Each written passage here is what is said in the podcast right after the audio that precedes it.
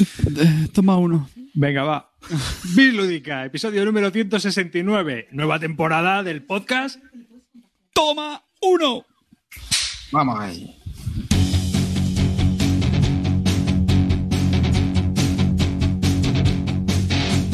Con este riff empieza la temporada.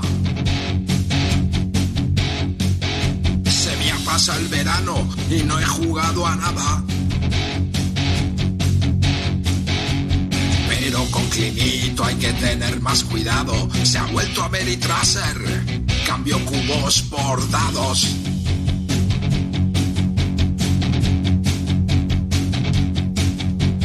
Y ahí está Calvo metido en el armario, huyendo de la gente, jugando en solitario.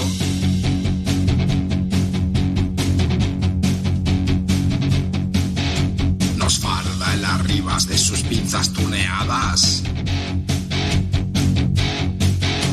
Moviendo apilamientos de fichas clipeadas. Ahí llega Carte por si estabas en vilo, con el carro vacío y con los cocodrilos.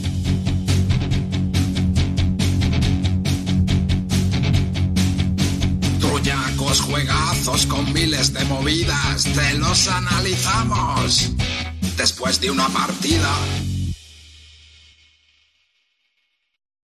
Pues nada, Vamos, comienzo de chavales. temporada. Aquí estamos, chavales. Espectacular, amarillo, te queremos, tío, brutal. Grande, grande, tío. Muy bien, tío. Hostia, Ah, macho. Dejando en alto el Instituto Barton, muy bien, tío. Arriba, arriba se lo ha sacado con el vídeo. Pepino con una partida. Oye, un- una cosa. Yo ahora lo digo en serio, ¿eh? En serio. Os lo digo en serio. Yo despediría ya el programa. Yo chaparía ya. O sea, vamos a hacer un brevis lúdica y yo creo que ya. que, que va a ser uno de los mejores programas. La gente está preguntando que ha faltado una cosa, la hucha del calvo, pero no. Que hucha y que hostia. Tú tranquilo. Hay una hucha ahí. Bueno, pues nada, un saludo de David Arribas, que conmigo también está Puchas Calvo, banca a distancia. Pero que va esta movida. Bueno, buenas noches, ¿qué tal? ¿Cómo estamos? Dame veneno que quiero morir. Bueno, aquí estamos. ¿Qué tal todos? ¿Cómo estáis? ¿Qué tal las vacaciones? ¿Lo habéis pasado bien? Bueno, pues vamos a dar cera de la buena. Vamos para allá. Portando amarillo 114, otra temporada más, esta vez con menos partidas que nunca y un partido más cerca de la rescisión de contrato. ¡Pa'lante! ¡Venga, vamos! ¿Qué pasa, chavales? Vamos a por esta nueva temporada a darlo todo llena de novedades, ¿eh? Atentos. Buenas noches, chavalería. Otro, otra temporadita más dispuesto a dar el callo y espero que nos lo pasemos muy bien porque la anterior fue bastante buena.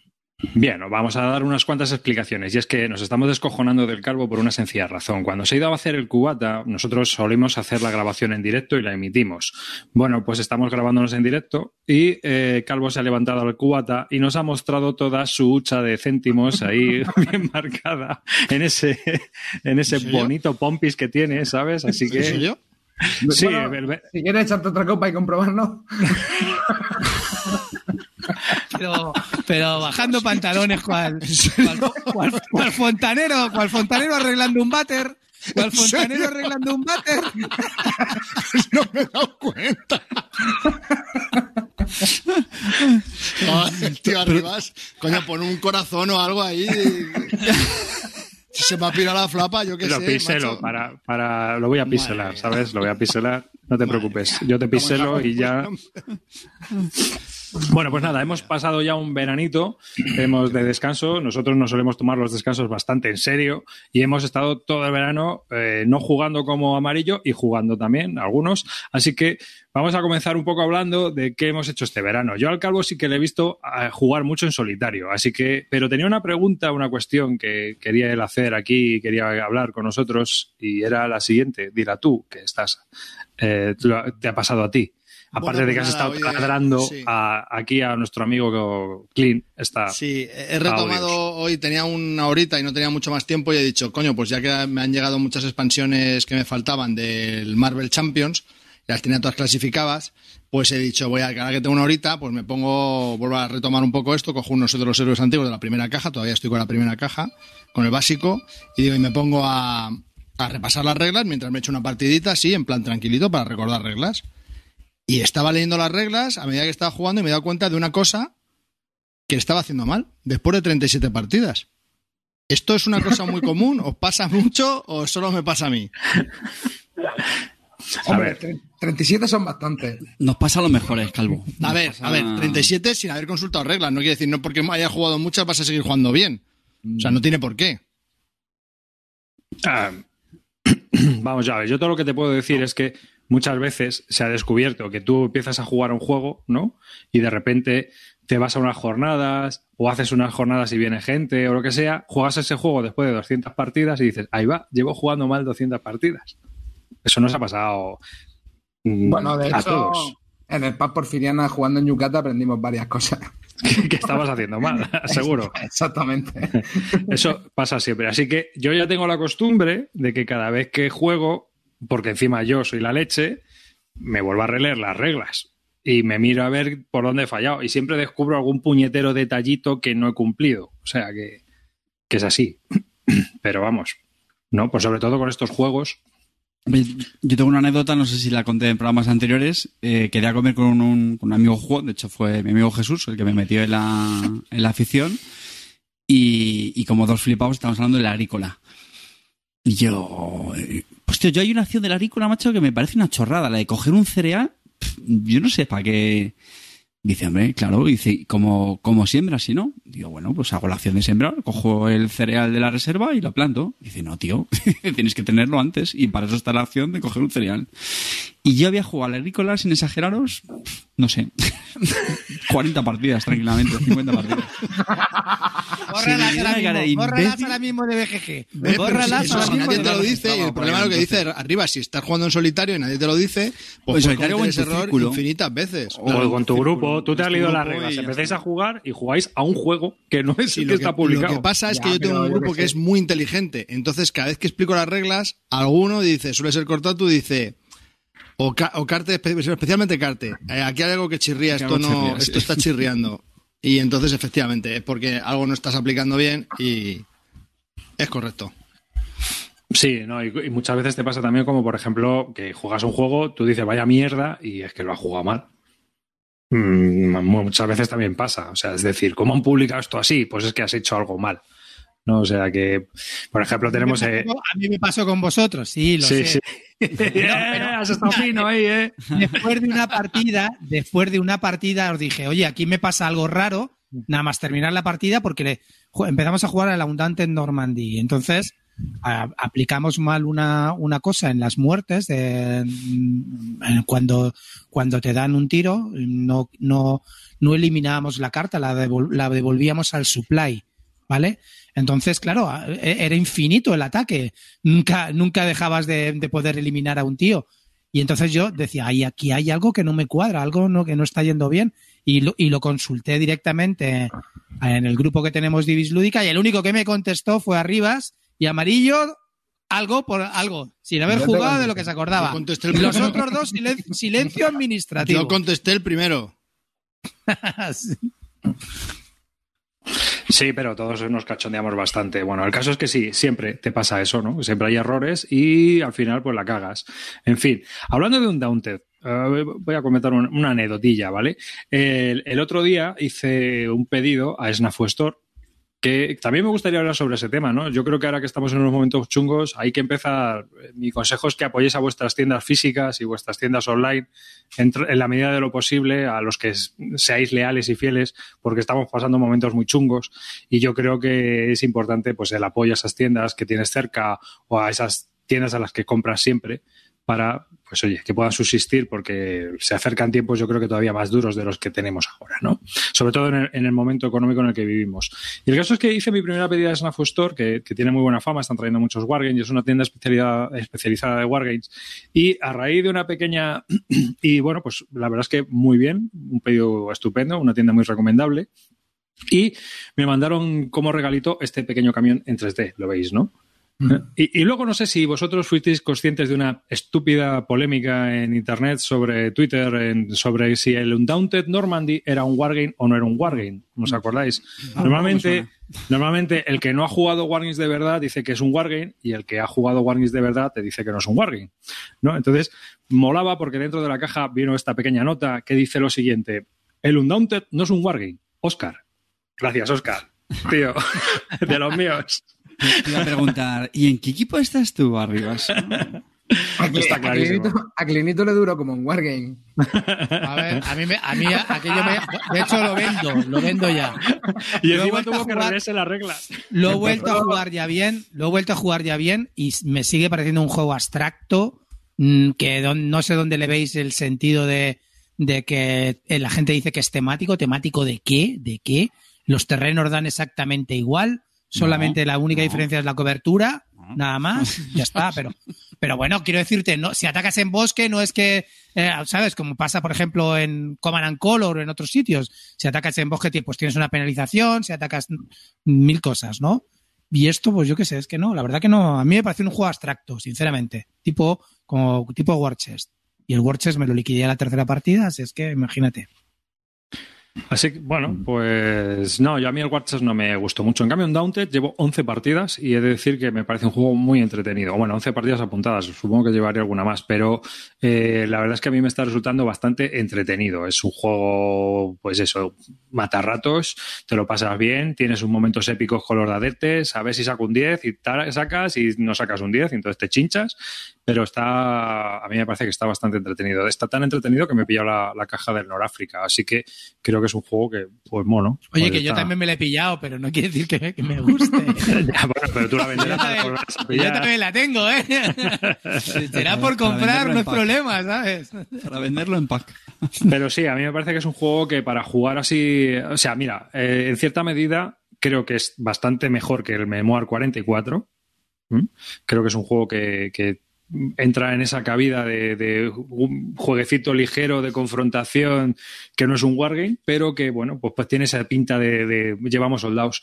Entonces, te haces tu macete, juegas cartas, pegas tiros, pues está entretenido, ¿no? O sea que creo que cumple muy bien su función. Y lo cierto es que, ya te digo, yo me pillo la segunda caja y lo juego bastante. Además, lo puedo jugar con el crío, que juega alguna partida con él, pero ¿Me con gusta quien- más la segunda caja que la primera? no la he estrenado, tío, porque quiero. Es que eh, me quedan dos escenarios de la primera. Algunos los he repetido de la primera caja, pero quiero terminar todos los escenarios de la primera y empezar con la segunda. La verdad es que no. Cuando jugamos, jugamos al Normandy, todavía. Ahí andamos. O sea que fijaos cómo estamos. ¿Eh? Y bueno. A mí, ya os digo, me parece que es eh, mejor que Memoir 44 y para mí cubre ese espectro de juego ligero, de confrontación. No sé vosotros cómo lo veis, si lo habéis probado o... o- Yo, o- precisamente este verano, lo, bueno, yo la primera vez que lo jugué hace ya, pues no sé, hace dos veranos, que fue cuando quedé con, con Gonzalo. Y este verano, pues precisamente lo he vuelto a jugar con, con mi vecino, que luego os contaré. Eh, y le hemos dado bastantes partidas a los primeros escenarios. Y, y muy bien, la, la verdad es que muy bien. Eh, Creo- y- a, a ver, la, la pega Sí, es que hasta el escenario los más 7, flojos. hasta Sí, el escenario sí. 7 no empieza la chicha. Pues mira, fíjate, te va a parecer una chorrada, pero incluso algunos, los primeros que son muy básicos, Hmm. pero joder, se han dado situaciones, lo que tú dices. Mira, acaban de poner de hecho un oyente que el, que el memoria es más épico. Joder, pues nosotros hemos tenido partidas muy chulas, ¿eh? Hmm. Porque hay veces que llegas con, con un tipo de, de, uni- bueno, de unidad, ¿no? De soldado muy, muy justo. Y, y, joder, tuvimos una partida, tío, que, que estábamos a punto de ganar cualquiera de los dos. Muy tensa, los dos. Y, y, joder, estaba muy bien. Y luego es verdad que tiene el, el, el dado, que sí, que tiene azar, es un dado de 10, lo cual eh, es verdad que a lo mejor puede haber ahí... es un rango muy grande. Porque a mí me pasa a veces, es decir, eh, no sé qué hacer, voy a disparar. Pum, 10, hostia, macho, y es verdad que te hace padre un, un éxito así. Pero bueno. Eh, pero te digo, eh, yo he tenido partidas que me sorprendieron de lo sencillo que era el escenario y, joder, de estar ahí los dos con el culillo apretado y... Sí, sí, a mí me ha gustado mucho este juego. O- Oye, han preguntado por ahí si tiene modo solitario. Mm, eh, Sí, pues aunque no lo sí. creáis, aunque no lo se creáis, van a sacar un modo solitario en el, el próximo año, que es el Undaunted Reinforcement con modo solitario. Y a que no sabéis quién ha desarrollado el modo solitario. Javier Calvo. David Turchi. David Turchi, efectivamente. De el puto Turchi ha vuelto a desarrollar el solitario. Apl- a- Una aplicación yo es que no puedo escribir ahí en el- los comentarios porque no estoy dado de alta, pero podéis poner que se llama unboted.ga, que es una aplicación en la que es súper simple, no es nada intuitiva, pero es muy simple para jugar, eh, que te hace de, de bot, ¿vale? Por si hay alguno que le interese la app, ¿vale? Es una página web que se llama unboted, con B y con dos T's, punto GA. Un bote era, ¿no? Sí, sí, sí, lo lo voy a pegar aquí en el, en el Twitch ahora. Un bot, sí, Gracias. con dos T. Como Un bot de sí. bot, con dos Sí, punto un A bot de, de game, de- me de- imagino. Punto GA, sí. Bueno, donde- vale, esa es. ¿Pero tiene inteligencia esta AP o hace, lo hace bien? ¿Cómo juega bien? Sí, sí, Mete- se hace bien. O sea, no es que tiene reglas. O sea, tienes que a medida que vas jugando vas aprendiendo a cómo usarla, pero tú le vas diciendo qué movimientos vas haciendo, las cartas dan igual, solo él, él lleva la cuenta de las cartas que tiene el bot y tú vas haciendo cartas, lo único que sí te pide que vayas metiendo tú los movimientos que tiene, ¿vale? Los que vas haciendo, para él saber dónde está cada unidad tuya en cada momento. Y puedes jugar tanto como los americanos o como los alemanes. Está, está chula, pero es, es, es prehistórica, ¿eh? Es un poco prehistórica. O sea, se juega con un log aquí, ¿no? Bueno, todo, todo, no hay cosa que no pueda arreglar Tursi en, en, su, en el próximo reinforcement, ¿no? El- sí, han, han anunciado una expansión para el 2021 Sí, en la cual sí, en la cual pues eh, es para los dos, es para un Dante Normandy y para un Dante del Noráfrica, ¿no? Lo único, la única pega a lo mejor que, que se le puede ver así al Noráfrica es que eh, realmente es, son ingleses contra italianos, digamos que es la primera parte de la, de la guerra, ¿no? Que a lo mejor es un poco mm, puede, puede resultar un poco che, mía, pues vale. Bueno, ya te sacarán la Oye, segunda parte. Una cosa, alemanes, ¿no? ¿quieres, ¿quieres un resumen de la guerra en 20 minutos? Tienes el juego este de la Segunda Guerra Mundial en 20 minutos, ¿no? ¿Cómo El se de llama Pablo Mori. juego? Sí, El Blitzkrieg. Bueno, a mí me parece que, ya os digo, yo creo que es un jueguecito este de cartas. Eh, no es un abstracto como Warches, la verdad es que son los mismos diseñadores. Y lo cierto es que es un juego que funciona de la misma manera. Te vas haciendo el mazo, las unidades, cada una de las unidades eh, representa un tipo de, de soldado. Pues están los, los fusileros, los exploradores, el mortero, eh, las ametralladoras y cada uno pues tiene como unas habilidades, ¿no? Entonces, para cumplir los objetivos tienes que ir usando todas las unidades y hacer unas combinaciones y hacerte tu mazo e intentar conseguir esos objetivos y chinchar a- al oponente, obviamente, y conseguir los objetivos antes que él. Es muy sencillo. Sí que es cierto que el terreno no da para estrategias, o sea que muchas veces es un llega un momento en el escenario en el que unos están delante, tú estás delante y pim pam pim pam pim pam hasta que uno ha ganado, ¿no? Pero es que es un juego que una vez que ya has aprendido a jugar, se juega muy rápido y en nada, en 15 o 20 minutos lo tienes a tope, ¿no? Así que yo creo que, pues al que esté interesado en un juego tipo Normandy, no es un juego nada caro, valdrá unos 30 euros en español, que lo ha sacado Doig Games, aunque está también en inglés eh, por Osprey, pero ha salido en español, tanto este como el Noráfrica que va a salir. Arribas es el maestro de, de renombrar las cosas que nadie las llama así. Como, no sé. Le digo, do, no, na- na- nadie Do it. dice do it game o... No sé, yo no sé cómo lo digo, yo lo le digo como lo leo, a lo francés. Hombre. Sí, yo que sé cómo se dice. Puñetas. Tal Bueno, cual. yo también, yo quiero comentaros que yo también he probado este juego, solo he jugado el primer escenario un par de veces en solitario con la aplicación esta. Aplicación no es de lo mejor, pero bueno, para darle en solitario. Y me ha llamado mucho la atención la facilidad que tiene para combinar las cartas con las unidades, con el movimiento en el tablero y que te da un poco la sensación, en- con muy poquitas reglas, porque el, el libreto de reglas es súper básico y súper sencillo, eh, te da una sensación de, estar jugando algo distinto a un Eurogame. No sé si llamarlo Wargame, no sé. Eso ya cada uno que lo llame como quiera. Pero es un juego distinto y, asequible y, y- y mola bastante. Oye, ¿queréis salseo? ¿Sabéis que eh, los de Do It Game publicaron un tweet en donde hacían un vídeo diciendo, a ver, que, la fi- que mucha gente me ha preguntado que de la ficha de iniciativa, ¿por qué no hay una segunda ficha de iniciativa? Y salían dándole la vuelta a la ficha de iniciativa. y así es que, tío, es que ya está. Y la gente ahí se quedó flipada, ¿no? Con el, Sí, a o- ver, o- a ver. ¿No? Sí, estuvo, estuvo, estuvo gracioso, la verdad. Sí, sí, pero bueno, también date cuenta que, no sé, que la ficha la pones en medio, le das la vuelta y ya está. Tampoco tiene mucha Hombre, historia. yo creo que es lo más cómodo, ¿no? La pones Claro. ahí. Creo que es súper cómodo, la verdad, pero bueno. Claro. Pues Calvete, tengo una cosa que enseñarte, porque eh, verás, eh, nos mandaron este juego los chicos de Perro Loco Games para que lo probáramos, eh, que es un. Roland Bright y se llama Roland Wright, que eh, su autor se llama Jesús Fuentes, que también es el ilustrador del juego. Y bueno, lo voy a poner aquí también en. En, eh, Ilustraciones muy, muy curiosas, ¿no? Son muy, muy originales. Sí, está, está, a mí me ha gustado, la verdad. Las ilustraciones y los componentes están muy bien. El juego, eh, vamos a empezar por la parte. Perro Loco Games es un- una editorial que nació el año pasado, en el 2019, con un, un jueguecito. Y ahora ha publicado dos. Spell, que también nos lo han enviado, y me han dicho que te lo pasa a ti también, Carte, que a lo mejor te gusta, que es abstracto. Está muy curioso, me recuerda un poco al Tascalar, pero ligero. Y este Roland Wright, que el autor es Jesús Fuentes, también es el ilustrador y bueno, eh, está publicado por Perro Loco Games. Es un juego que podéis encontrar en PvP, me parece que son 22 euros. En las tiendas eh, amigas, pues un poquito más barato.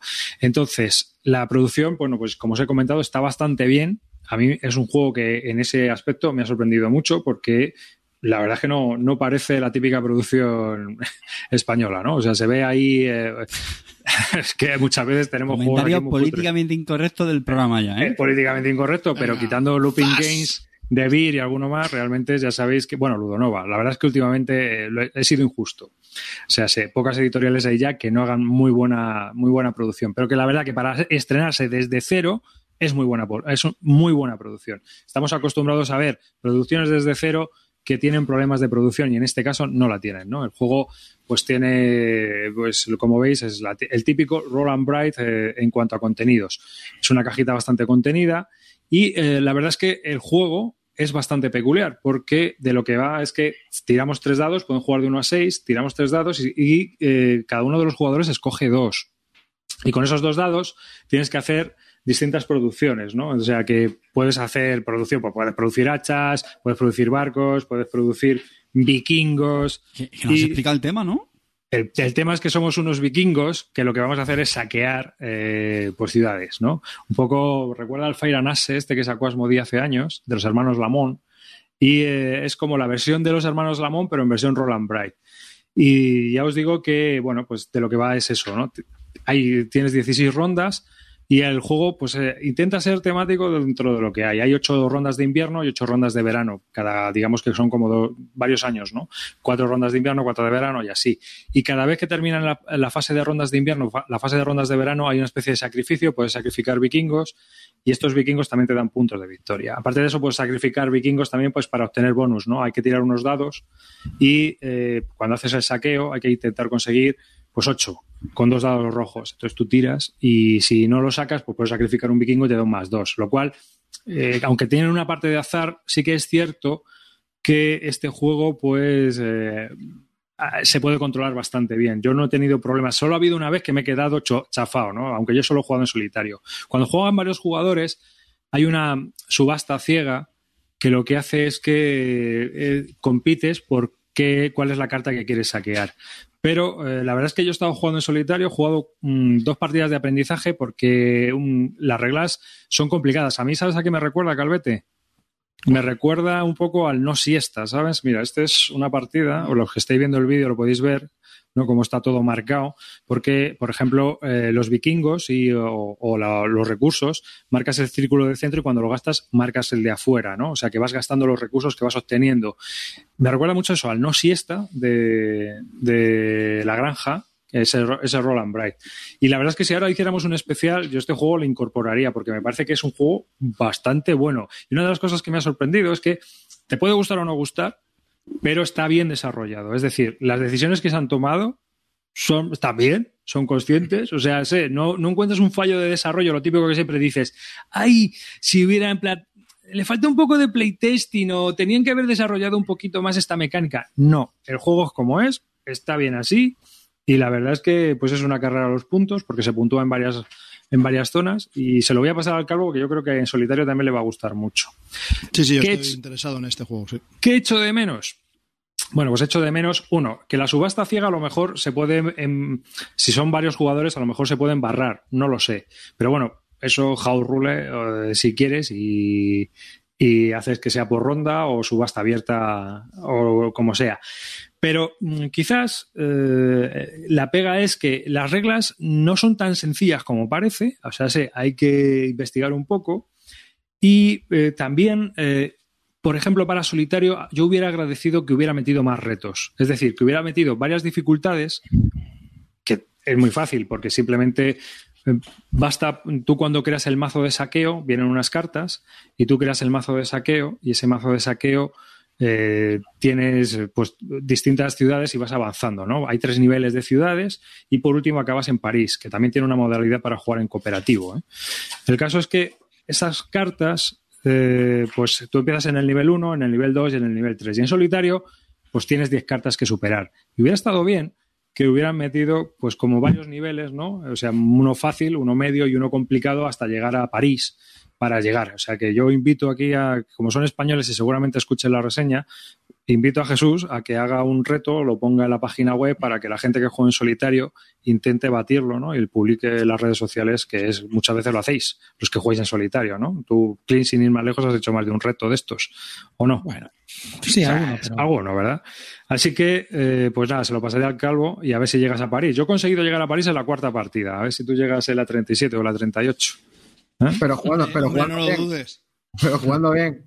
Pero jugando bien, ¿no? Oye, yo la primera partida, eh, después de echar dos de aprendizaje, me di cuenta de que había hecho una cosa mal. O sea que luego ya juego. Creo que he jugado bien, creo, creo. ¿eh? O sea, lo mismo leo las reglas y, y me, me Vale, pues sorprende. nada, lo que vamos a hacer es, eh, eh, Clean, léete las reglas para que cuando me lo pase te pueda llamar para que me cuentes si lo estoy haciendo bien, ¿vale? A Clean este no le gusta, es un Roll and Bright. Sí, es Este igual, si es gusta por las reglas. Me da igual, si es para que se sepa las reglas y así ya le, le- le breo con las reglas.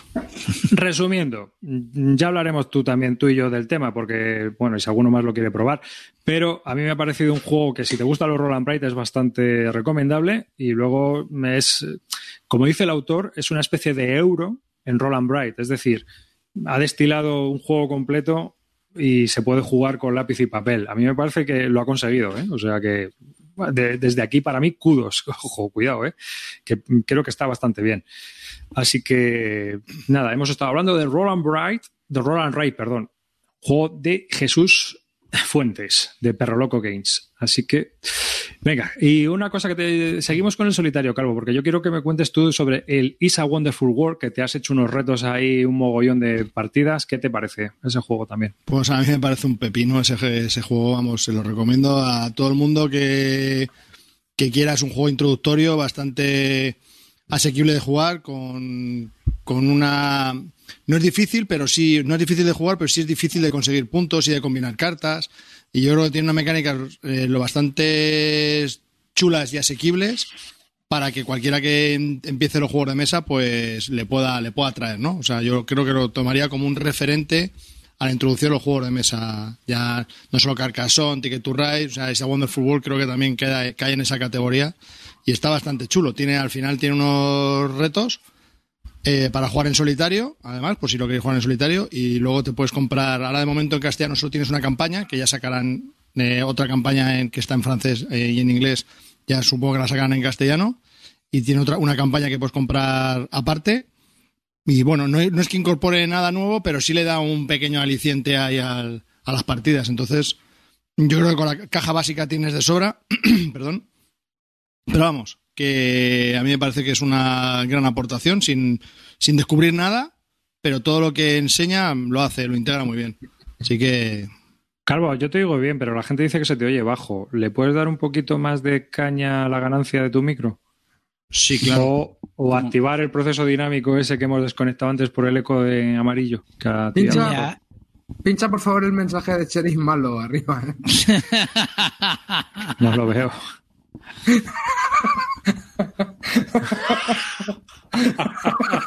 es un solitario total. sí. ¿Qué tal ahora? ¿Se me oye mejor? Sí, un poco mejor. Un poco mejor, sí. Bueno, Clean es que detrás de él tiene un rollo de papel de cocina. y preguntan en el chat si es para jugar en solitario. ¿Es para jugar en solitario o es Siempre, para siempre. siempre? siempre, Todo siempre. para el solitario. Todo O sea, para el solitario. ay, por eso hoy en el canal de chat no había más que Pues es títulos de de, cocina, películas. ¿eh? No es de...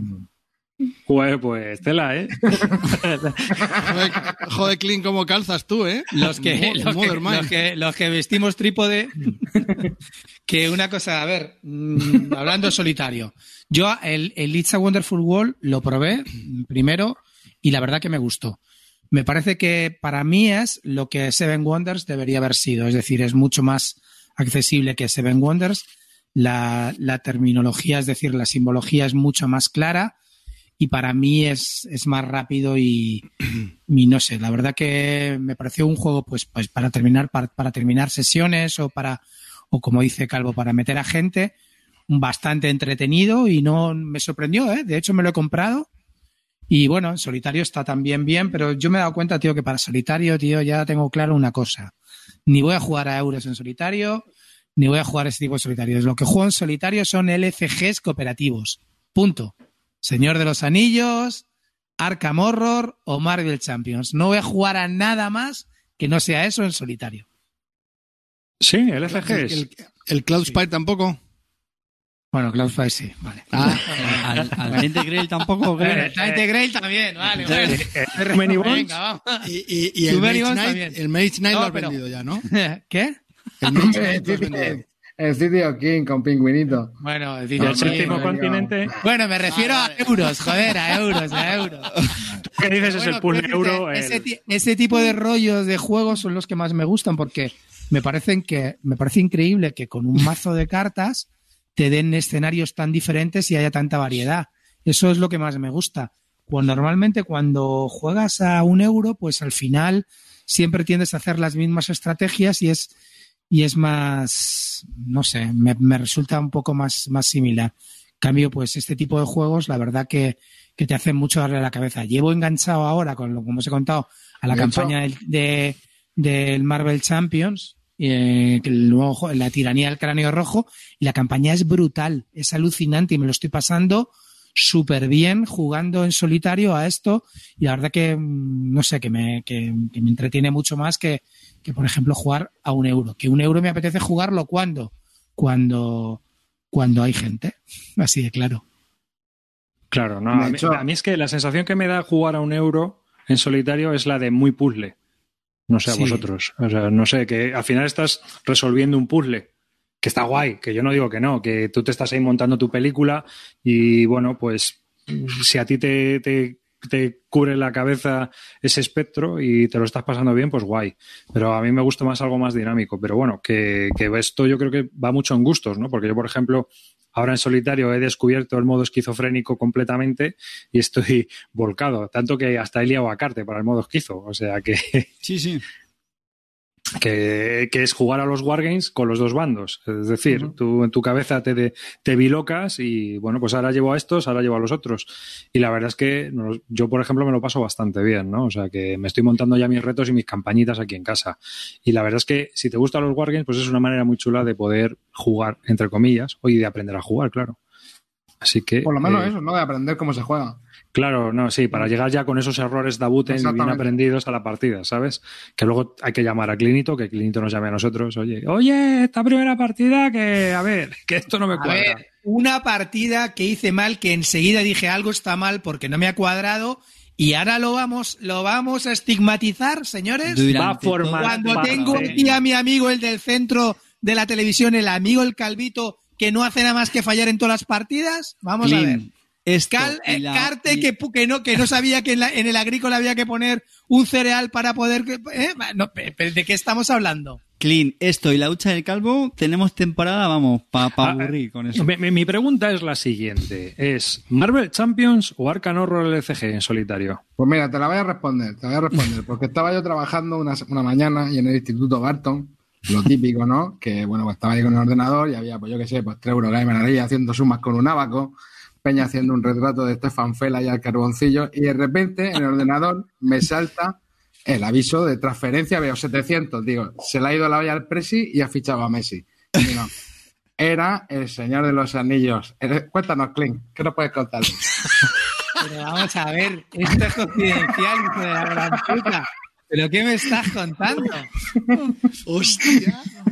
A ver, a ver, Diferencia de Joder, 700 a ver euros. cómo, cómo sales de esta, Clint. Tercero, cuarto reclinteo ya de esa, de esa dinastía que ver, tiene las 16 cajas básicas tiene en su casa. A ver, el Señor de los Anillos LCG, dentro de los tres Marvel, de los tres cooperativos LCGs que existe, para mí el que más me gusta es Arkham. El segundo es el Señor y el tercero es el Champions. El Señor de los Anillos mm, reconozco que es más jugable que el Arkham. Arkham da más pereza de jugar por un motivo. Primero, en el tema, el tema de la campaña. Lo segundo, el tema de las experiencias, del mazo, etcétera. En de, de tener que estar variando el mazo cada dos por tres, cambiando, da un poco más de pereza. Las aventuras me gustan más las de Arkham, pero el Señor de los Anillos es más aquí te pillo, aquí te mato, tipo Marvel. De hecho, Marvel Champions bebe muchísimo del Señor de los Anillos. El crack que había en el Señor de los Anillos, que se llamaba Caleb, que era el jefe del Señor de los Anillos, y que niquelaba todas las cartas, lo han pasado ahora a Marvel. Y entonces, muchas de las cosas que tiene ahora el eh, Marvel, que, están sacando en campaña, ya las tenía el Señor de los Anillos, ¿vale? O sea que está claro de dónde viene la inspiración. Ahora bien, dicho eso, viniendo de lo que dice el Señor de los Anillos, yo lo tenía, me faltaba un ciclo, ¿vale? Que es imposible de encontrar. Vi esa oferta, vendían todo el Señor de los Anillos, incluyendo pots e incluyendo eh, mazos de pesadilla, por Y no- y- 700 y, pavos no, inclu- y no incluyendo las instrucciones. y por 700 pavos, ¿vale? Eso, y claro, ¿qué hice? Lo pillé. ¿Y qué ha pasado? Que el Instituto Barton ha abierto mercado, señores. ¿Qué quiere decir? Que ahora yo he vendido todas mis partes que tenía repetidas, en vez de venderlas todas en un lote a lo fácil, he abierto mercado y a la gente le he dicho, a los que te falta un, un ciclo, pues aquí vendido. Porque lo, lo único malo que tiene este juego es que es, el Señor de los Anillos es un juegazo. No- pero si queréis entrar, malas noticias. No vais a poder entrar, chicos. Es imposible entrar.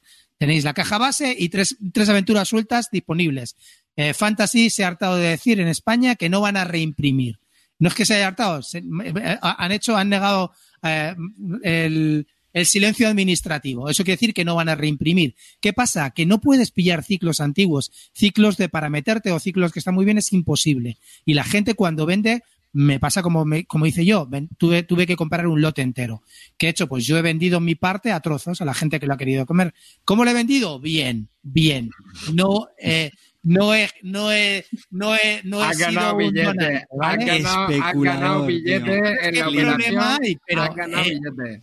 Dentro de eso me ha abierto un abanico. especulador. ¿Cómo se llama tu fondo de inversión? Pero el tuyo, el que haces tú, ¿no? Lo voy a escribir, ¿Dónde metes tú la pasta? Ahora voy a subirlo. Que entonces Fondos es lo que pasa, clean. que el problema está, tío, para mí, sinceramente, y ahora quitando el troleo, creo que Tremendo Fantasy trader. debería reimprimir el, el juego porque es un juegazo y que la gente que quiere entrar, y bueno, y os digo que hay muchísima demanda, no lo vais a creer, vendí todo en tres días. Sí, en sí. tres días. O sea, todo el ciclo que yo tenía repetido está ya vendidísimo. Bueno, En es que tres conozco, más gente que ha hecho lo mismo. mensajes de Wallapop diciendo, oye, por favor, que he visto que, que tal lo tenías, ¿tienes algo más? O sea, ya no- chavales, no, hay chavales, nada. os voy a dar, os voy a dar un tip.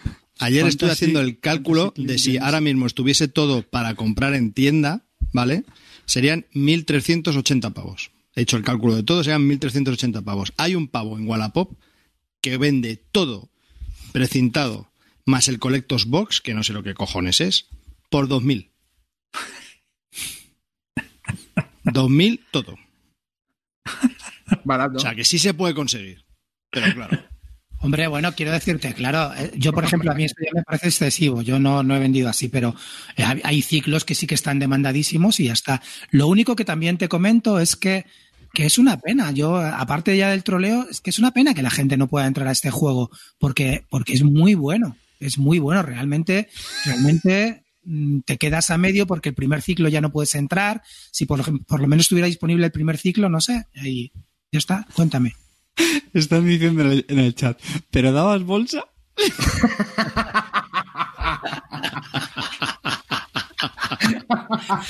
Hombre, a ver, qué asco de audiencia. Teníamos que quitar los comentarios arriba. Es que la gente es malísima. Apoya a cabrones. trader local.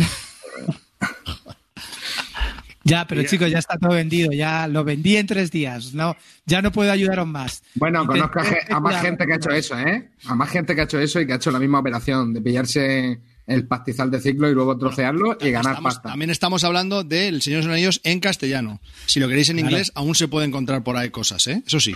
Bueno, y si lo quieren en Octogon, está gratis. No, yo he vendido, yo he vendido todo lo que tenía porque es un juego que no voy a jugar en solitario. Pero vamos, o sea, lo he jugado, pero no es mi rollo, ¿no? O sea, ese metajuego de montarte el mazo, de probar, de practicar, pues ahora mismo no me va. Se- eh, lo entiendo, lo comprendo perfectamente, sé que la gente lo disfruta que te cagas, pero no es mi. Ahora mismo no. Yo prefiero el modo esquizofrénico ahora en esta actualidad. Y la verdad es que tardé creo que dos días también en vender lo poco que tenía. Hice una preview y se vendió solo la mayoría. Y lo poco que me quedaba, en cuanto lo puse a la venta, se voló. Pero a que vuela, es una cosa impresionante. Pero Sí, está- sí, hay, demanda, hay gente, hay gente que yo, yo creo que hay un mercado de segunda mano. Quizá a lo mejor lo que ocurre es que no es un mercado que a FFG le interese, ¿no?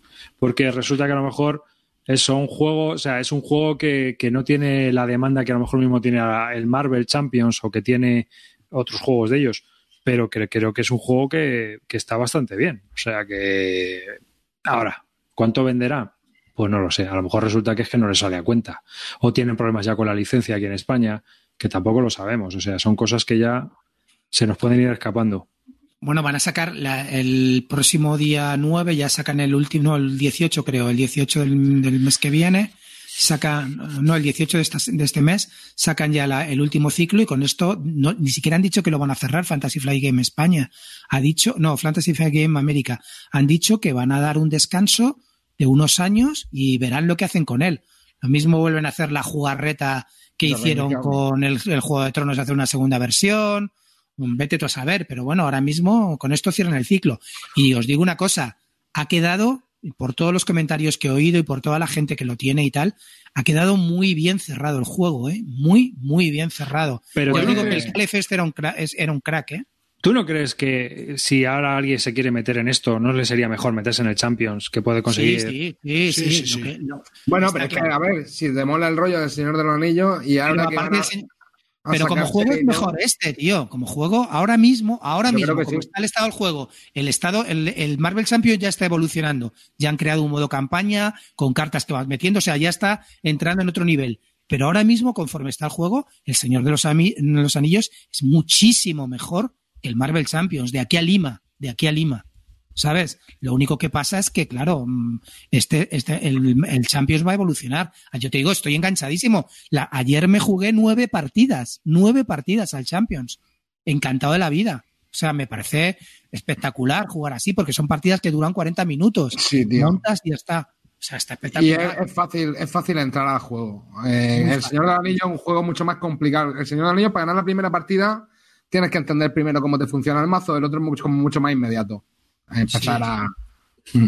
Yo, yo, a ver, yo creo que El Señor de los Anillos está muy bien, pero tiene una, tienes una complicación, ¿sabes? De entrada, que es crearte el mazo, estudiar, Eso, hay una curva de aprendizaje ahí, hay escenarios muy duros, ¿eh? Sí, pero, pero ya puedes, ya hay, hay páginas web, tío, en las que te dices Pero, qué a escenario quieres. Sí, tío, pero. Sí, pero tío, eso no es el juego. Es que un juego de cartas. no, eso es un metajuego. Eso, yo qué sé, a mí lo que me interesa es ver cómo, a mí, a mí, personalmente a mí, lo que me interesa es tener un mazo competitivo y que le pueda sacar partido al mazo. O sea, Pero, decir, brother- dime, a mí eso me gusta más que hacerme el mazo. Yo no soy de hacerme el mazo, yo no vengo del mundo de Magic. Entonces a mí eso me cuesta un huevo. Entonces si con las mil opciones que tengo para crearme el mazo, con lo que me cuesta, pues lo tengo abandonado. Entonces, si hay una web, que hay mucha gente que seguro que le pasa lo mismo que a mí, si hay una web en la que te dice qué mazos tienes ya prefijados para con qué de escenarios, que eso no quiere decir que vayas a ganar de fijo.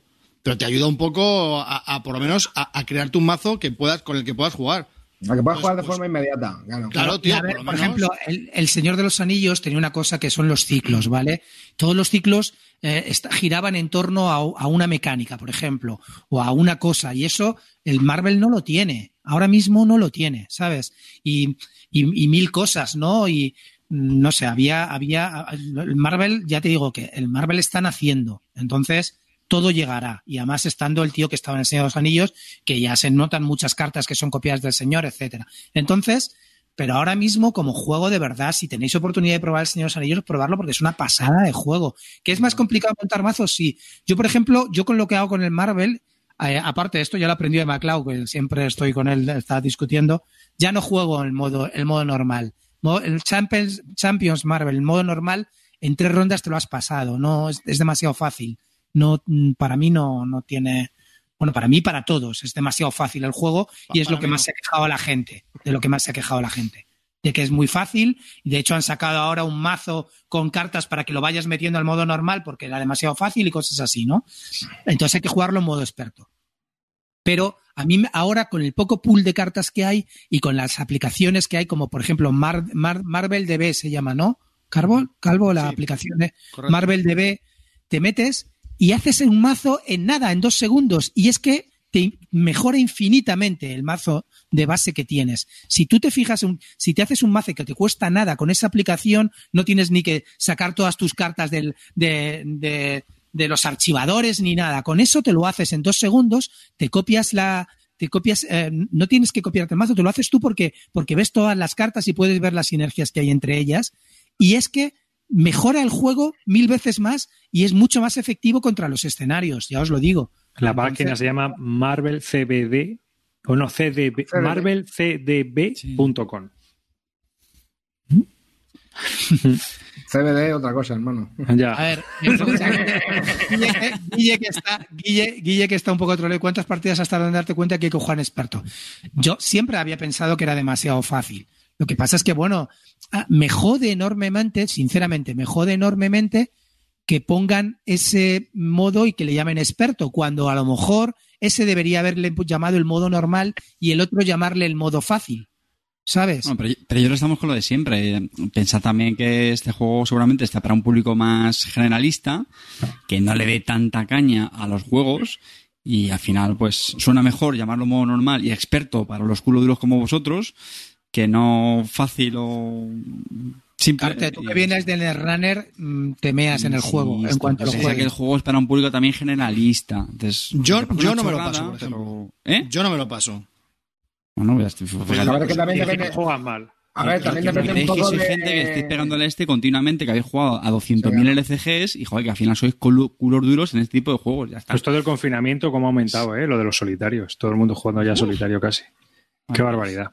Pero es que, escucha un momento, es que estos juegos, tío, te los montas en dos segundos. En Marvel te los sacas Sí, sí, en, sí, en sí, dos sí. minutos, ¿eh? Es que es muy fácil Yo de me- jugar, ¿eh? Llevaba meses sin jugarlo y en cinco minutos ya tenía los mazos montados. Cinco minutos, es que no he tenido más. Y las reglas al lado y, y es que no, no llamadas ocupa, a Clint y, y no, no ocupa espacio. Encima no, no ocupa espacio, en serio, es que ocupa muy poca mesa. El Señor de los Anillos ocupa bastante más mesa. Cuando te pones ahí a desplegar, Señor, el Señor de los Anillos, si tenéis oportunidad, chicos, ahora os lo digo, aparte del troleo, yo ya, yo ya que tengo toda la colección, toda la colección, me das una envidia, tío. Eso lo hablamos una vez en un ¿Eh? programa, yo creo. Lo de si tuvieses pasta, ¿qué, qué juego, qué colección te gustaría tener? Y, y yo creo que para mí sería el Señor de los Anillos LCG. Ah, para- Dos mil pavos tiene la culpa. Ya, no, sí, no, claro. no, no, se puede encontrar más barato, ya te digo que yo lo encontré por 700 y a mí, sinceramente, mm, merece la pena. Si te gusta un juego, claro, tienes que echarle partidas. Si es para darte un capricho de tal, mm, eh, Kingdom Death Monster vale 400 y yo estoy seguro que estará muy bien, pero aquí hay mucho más juego que en el Kingdom Death Yo si quieres te lo vendo, el Kingdom Death, ¿eh? Vale. ¿Ya lo vendes? Joder, Clint, digo, Sí. macho. Sí, dice. ¿Lo acabo de la decir ahora. ¿Lo has ¿Mataste la decidido cabra, así no? o...? Sí. No daba leche. No daba leche la cabra. No, sí, pero que, que han echado 12 partidas y tal, y no sé si lo volveré a jugar, y pff, es un cajón enorme con un montón de cosas. Digo, bueno, pues sí. Tampoco lo he puesto a la venta, ¿eh? pero vamos, que si hay alguien que me lo quiera pillar. Y una pregunta que yo os quería hacer. En el último programa o en el penúltimo, ahora y por ahí, por ahí, estuvimos hablando del Chronicles of Frost, que vendisteis unos cuantos, estuve yo pendiente de la tienda, vendisteis unos cuantos. ¿Qué tal al final el, el- el experimento de comprar a la tienda polaca el Chronicles Muy of bien, Frost? muy bien, muy ¿Sí? bien. Sí, muy barato y bien. A mí me ha gustado más el Mist. El Mist, el que, el que habíamos hablado también de comprarlo por Amazon a 26 pavos, me ha gustado más. Lo he jugado y me ha parecido un juego que tenía, lo tenía olvidado porque en español salió bastante mal y, y tuvo muchos problemas también, no en español solo en inglés, tuvo muchos problemas pues con las reglas y tal. Y este, este Mist, el nuevo, tiene las reglas mucho más fáciles y como juego me ha parecido muy interesante, la verdad, muy, muy interesante. Y por ese precio a mí me parece que estaba tirado. No sé si estará ya o no, porque la última vez os puse que comprarais el Tyrants of the Underdark, que estaba a 32 pavos, y luego lo supieron a, a las 3 horas ya estaban a 60.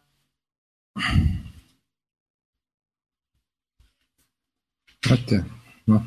¿Se le ha ido el sonido? Sí, se. Se ha muteado el se solo, se creo que ha se ha muteado la solo. Te has muteado tú solo, Clean.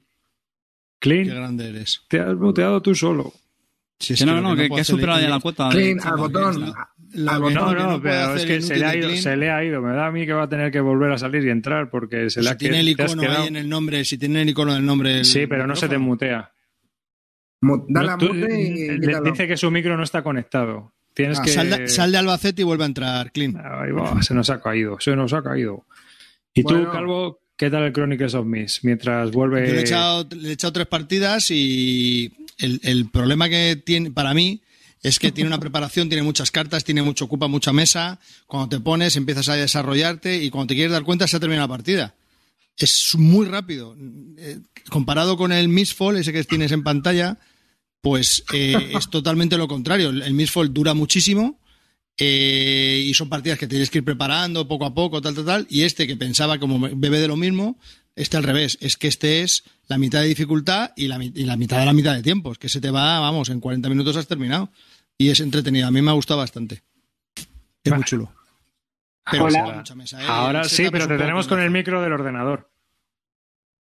Joder, ¿en serio? Sí, en serio. Bueno, o el, del, o el del Nokia 3310. No te reconozco Qué, qué asco tener este tío aquí, macho. Madre Te va, a tener, te va a tocar reiniciar el ordenador, chaval. No, espera, espera, todo vuelve, todo vuelve, todo vuelve. Y esta vez no he sido yo, ¿eh? Decía Davidenko, a, a esta gente solo se le para así. Que fue tu mítica frase cuando lo puteaste, colega. Ahora sí, ¿no? Ahora sí. Ahora sí, ahora sí. Joder, qué audiencia, tío. ¿Cómo se acuerdan, cómo se acuerdan de las cosas chungas, eh? Qué hijos de. De las cosas buenas de la vida. De las cosas buenas de la vida. O sea, Qué esto es así. momentazo. Esta gente. eso. Oye, una cosa, ¿es verdad que me, que me has muteado otra vez, Arribas? No. Esta vez no he sido yo. Ahora no he sido yo. Eh, que, que- Carte, ¿tú en solitario le has estado dando algo? Eh, no, todavía no. Mejor dicho. Porque voy a contar que este verano tengo que decir que en, en verano me gusta aprovechar, como es periodo en el que la gente se va de vacaciones, eh, y este año ha sido diferente, ¿no? Pero al final es, es lo típico, ¿no? Que tu grupo de juego habitual, pues siempre pues uno se va, tal, y al final yo por lo menos es cuando aprovecho pues para quedar con gente que no suelo hacerlo en el, en el resto del año.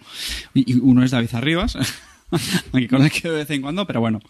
Y, y este verano nos juntamos en, en su casa con, con Tavo y nos enseñó el, el Normandy 40. Que es juego de... El Franz. Uy, perdón, sí, sí, sí, France 40. El Normandy es otro. El Normandy es el Normandy 44, ¿no? Claro. Ujú.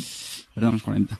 Eh, bueno, que es la, que es la Blitzkrieg, ¿no? De, de... La campaña de Francia de 1940 de los alemanes. La invasión, de invasión, Francia. la invasión, vamos. Y, y nada, es que que es, yo creo que es el primer juego que, que juego de este diseñador, de, de Mark Simonich, que a mí me Bueno. Aníbal, Aníbal roba contra Cartago. Ah, es verdad. Sí, sí, sí, sí, sí. Ah, pues mira, no me acordaba. Y me consta que es uno de los diseñadores fetiches de, de Wargame, ¿no? Eh, arriba, te, te gusta bastante mucho. A mí me gusta. Eh, Ojo, cuidado, que tiene también muchos detractores. ¿eh? Ojo.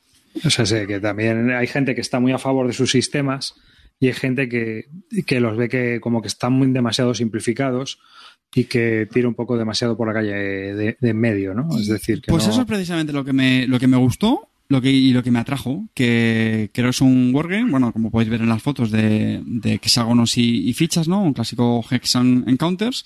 Y, y como siempre me, bueno, como siempre, los últimos wargames que llevo contigo me, me, me- me sorprendió lo sencillo que, que es de reglas, eh, la secuencia del turno en sí. Y, y la verdad es que lo pasamos a entrar muy, muy entretenida. Que son las famosas fotos que pusimos con las, con las pinzas.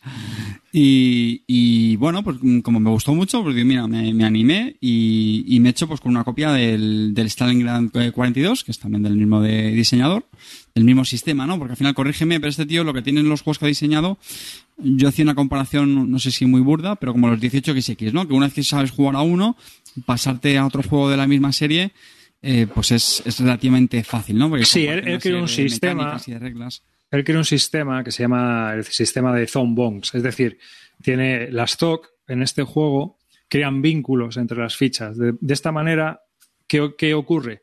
Que son juegos que tienen menos fichas que otros juegos similares, porque utiliza un sistema de- abstracto que hace que eh, si hay dos fichas en las cuales están separadas por solo un hexágono de hueco, crean un vínculo que es eh, no se puede atravesar de ninguna manera, es imposible, ¿no? Es como una barrera invisible.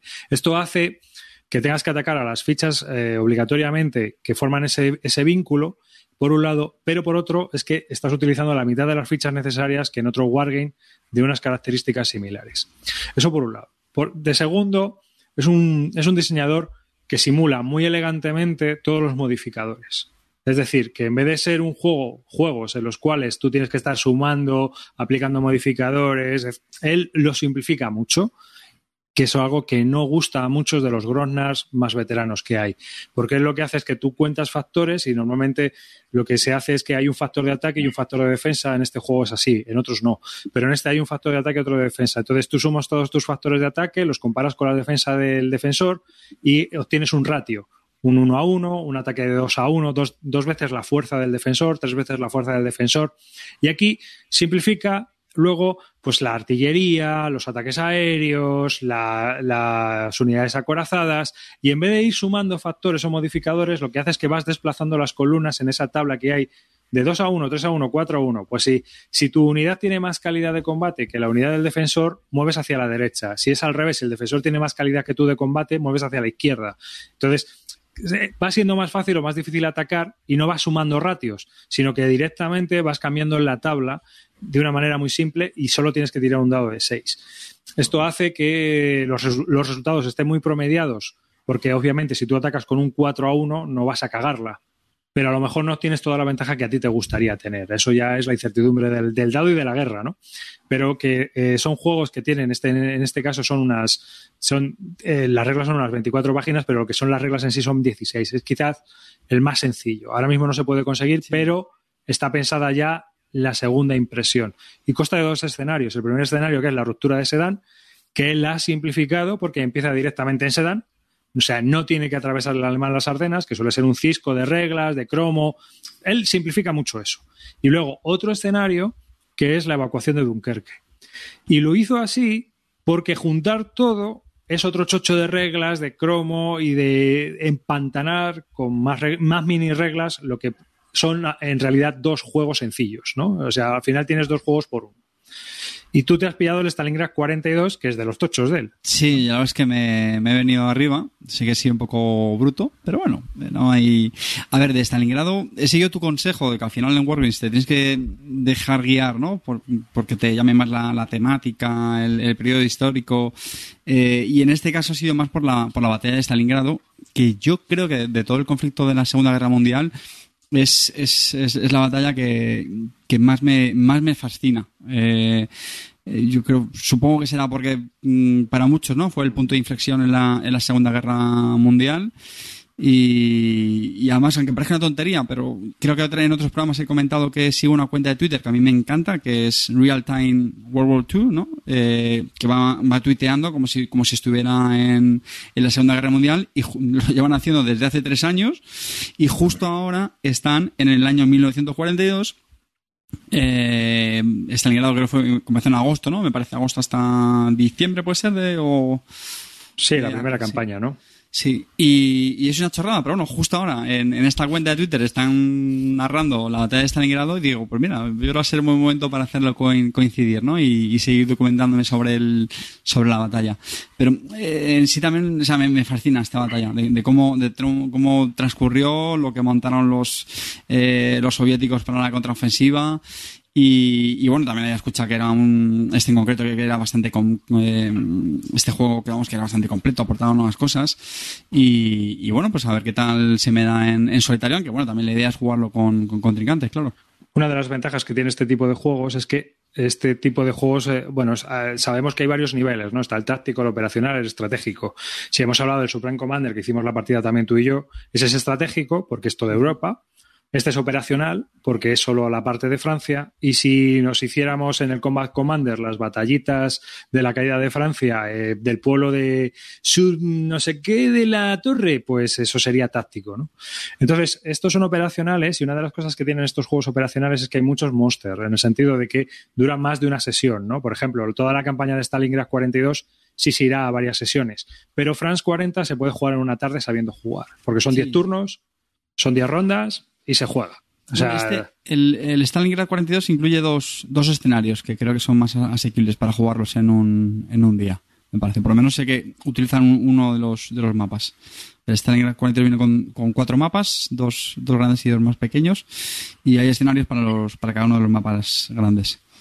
y por cierto, por- eh, del France 40, una, una cosa, una mecánica que me, que me gustó del juego, me parece muy simpática, eh, es que claro, la, la invasión, la invasión nazi, eh, lo que tú explicabas, ¿no, David? Que el, alto mando francés eh, fue, fue bastante desastroso, ¿no? Eh, fueron muy lentos tomando medidas, con mucha burocracia para, para, para autorizar las órdenes, etcétera. Y ese juego lo, lo representa con una mecánica bastante curiosa, y es que vas poniendo unas fichitas encima de apilamientos del, del ejército aliado. Y bueno, luego se tienen unas ideados. El caso es que eso simula que esos apilamientos no se mueven. Están esperando órdenes y, oye, pues aquí se quedan clavados. Tiene, tiene esa componente de azar que tampoco es seguro, ¿no? Que, que ese apilamiento no se vaya a mover porque, bueno, se puede liberar la, la ficha que lo bloquea. Y a medida que va transcurriendo el- la partida, el, el- el- ejército nazi pues cada vez tiene menos fichitas porque simula también que bueno como que van un poco despertándose o se van organizando mejor el ejército aliado y la verdad es que me parece una, una mecánica bueno pues que, hilaba muy bien lo que representaba históricamente y, y estuvo muy cachondo eso normalmente- los refuerzos no por las diferentes Mm. zonas de forma variada no eso yo me gustó bastante ¿eh? Sí, porque eso le da como variabilidad, ¿no? O sea, a- ahora te llegan ingleses, ahora te llegan frances- franceses por el sur. Eso era un cachondeo, porque claro, eh, fue un, un desparramo. Al final, todos estos juegos, eh, en este caso, este juego, el de France 40, le vino a Simonis porque se leyó este libro eh, que estoy enseñando en vídeo, en el vídeo que estamos grabando en directo, que es El mito de la Ville Kiriev de Karl-Heinz Frieser. Karl-Heinz Frieser es un militar alemán, un historiador que es militar alemán y que eh, creó un ha realizado un estudio muy profundo sobre la campaña de Francia. ¿no? En este libro se cuenta por qué, cómo se realizó la campaña y por qué fracasó el Estado, eh, el Estado Mayor francés a la hora de oponerse y por qué triunfaron los alemanes. ¿no? Entonces, una de las partes del libro, que está muy entretenida, es cuando, eh, no sé quién está haciendo ruidos, es el del fuma. Muteate, anda, amarillo. Eh, una, una de las partes del libro en las, en las cuales se ve eso es en la toma de una colina mm, cerca, no me acuerdo ahora del nombre del pueblo, pero bueno, el caso es que van a tomar una colina y entonces narra la parte alemana cómo fueron las órdenes y narra la parte francesa cómo fueron las órdenes. ¿no? El, el alemán atraviesa el río con el puente y van con tres, tres o cuatro tanques nada más. Y entonces toman la colina y de repente ven que abajo están los franceses. Y entonces automáticamente llama por, radio y pide que le pongan con la Luftwaffe, pide apoyo aéreo y ordena a su comandante que le envíe refuerzos que tienen los franceses enfrente, pero ya. Y en media hora llega todo el batallón de tanques que lo ha decidido un sargento o un jefe de carro que estaba allí en la colina y veía que se le venía el mundo encima. Mientras el francés, que estaba abajo, ve que llegan los, los alemanes a la colina y entonces dice, ¡uh! Los alemanes en la colina. Hay que informar al Estado Mayor. Así que envía por radio. Pero para poder enviar por radio tienes que rellenar los tres formularios competentes, enviar un adjunto que tiene que ir hasta el equipo de mando. Es decir, los franceses tardaron en reaccionar más de 16 horas a la toma de la colina, mientras que los alemanes eh, en una secuencia completa, en media hora, la habían tomado y habían tomado posiciones todo alrededor. Por lo tanto, los franceses, cuando quisieron tomar la iniciativa, era imposible subir hasta la colina porque los alemanes ya estaban totalmente reforzados. O sea, eso, claro, en el juego, ¿cómo lo representas? Pues con las fichas estas que te digo yo. Tú le pones la ficha encima a la pila del francés y esa pila no puede atacar durante el turno siguiente, ¿no? Era una forma de abstraerlo. O sea que el libro, yo, si os gusta la historia y la campaña de Francia, es un libro muy recomendable, se deja leer muy bien, es muy divulgativo y es impresionante eh, cómo te lo cuenta todo, ¿no? O sea que ahí un, ese libro es genial, fantástico. Tardó, bueno, Alemania, tardó Alemania menos de 16 horas en conquistar Francia. No, tardó 10 días en realidad, porque la caída, la caída de la llegada a la costa fueron 10 días. Desde la ruptura de Sedán hasta la llegada de la costa, 10 días. Y además es que te cuenta anécdotas, ¿no? De que estaban en los pueblos los franceses, ¿no? Ahí, eh, pues las guarniciones. Y de repente se ve una nube de polvo, y era el Guderian este. ¡uh! llegan los tanques, y como, cuando no se encontraban oposición, ellos continuaban porque su, su- lo que querían hacer era cortar todo el camino hacia el mar y dejar a todas las divisiones que tenían al norte del ejército francés cortadas. Así que empezaron a tirar hacia el mar y, y decían los franceses que pasaban por allí corriendo y lo que vieron los alemanes, claro, como pasaban de largo, llegaba el pánico y empezaban a pensar que estaban rodeados, porque claro, si ni se han detenido allí a hacer prisioneros ni nada, es que esto está todo rodeado de alemanes. Entonces empezaban a salir corriendo y bueno, pues desbandadas generales. Y eso, eso es lo que pasó, simple y llanamente, que el pánico se transmitió a una velocidad brutal. O sea, muy curioso. Así ¿Y que de, y de duración, chavales? ¿Cuánto duran los juegos estos? eh, este, este es cortito. Lo que pasa es que tienen, todos los de este hombre tienen escenarios para jugar en una tarde. Por ejemplo, el de Normandía, que es largo, que son... Una tarde 20 larga, ¿no? Una tarde de 4 Sí, sí, 5 Mira, horas, ¿no? el de Normandía, que son 22 turnos, tiene un escenario de 7. Y se juega bien. Y en el 7, en una tarde, ha jugado y lo ves. Y, y luego tiene otra, otro escenario que es solo la mitad del mapa, porque es la, la toma de la península de Cheburgo, que ahí pues es también un cisco. Entonces, digamos que, que te divide siempre en trocitos para que puedas jugarlo, ¿no? Y luego son muy soloables, ¿no? Es decir, que se pueden jugar muy bien en solitario, haciéndote esquizofrénico total.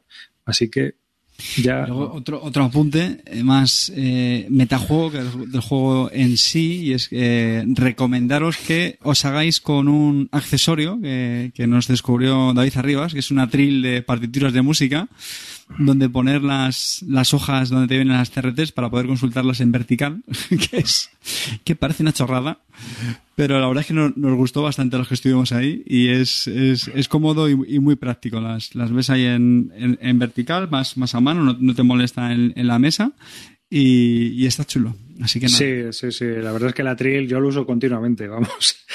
Aquí se toca porque mi hijo va al conservatorio y es para poner partituras, pero claro, yo ya dije, uh, esto a mí me viene genial. Entonces lo utilizo para, para poner todas las tablas y todo, todo el, tema ese. O sea que, que es en general, bueno, pues al que le esté picando, que sepa que estos juegos no son difíciles, que realmente son unas 16 páginas de reglas y que una vez que aprendes uno, aprendes toda la serie, porque realmente cambian varias cosas, pero que están muy bien.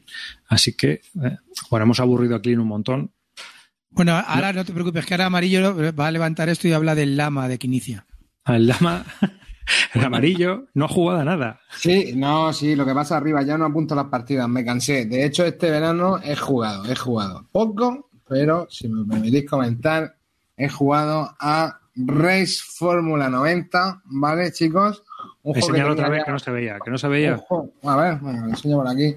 Un juego que ya tiene tiempo, pero creo que lo van a reeditar en Kickstarter, me parece, incluyendo todas las expansiones, que son hasta seis circuitos.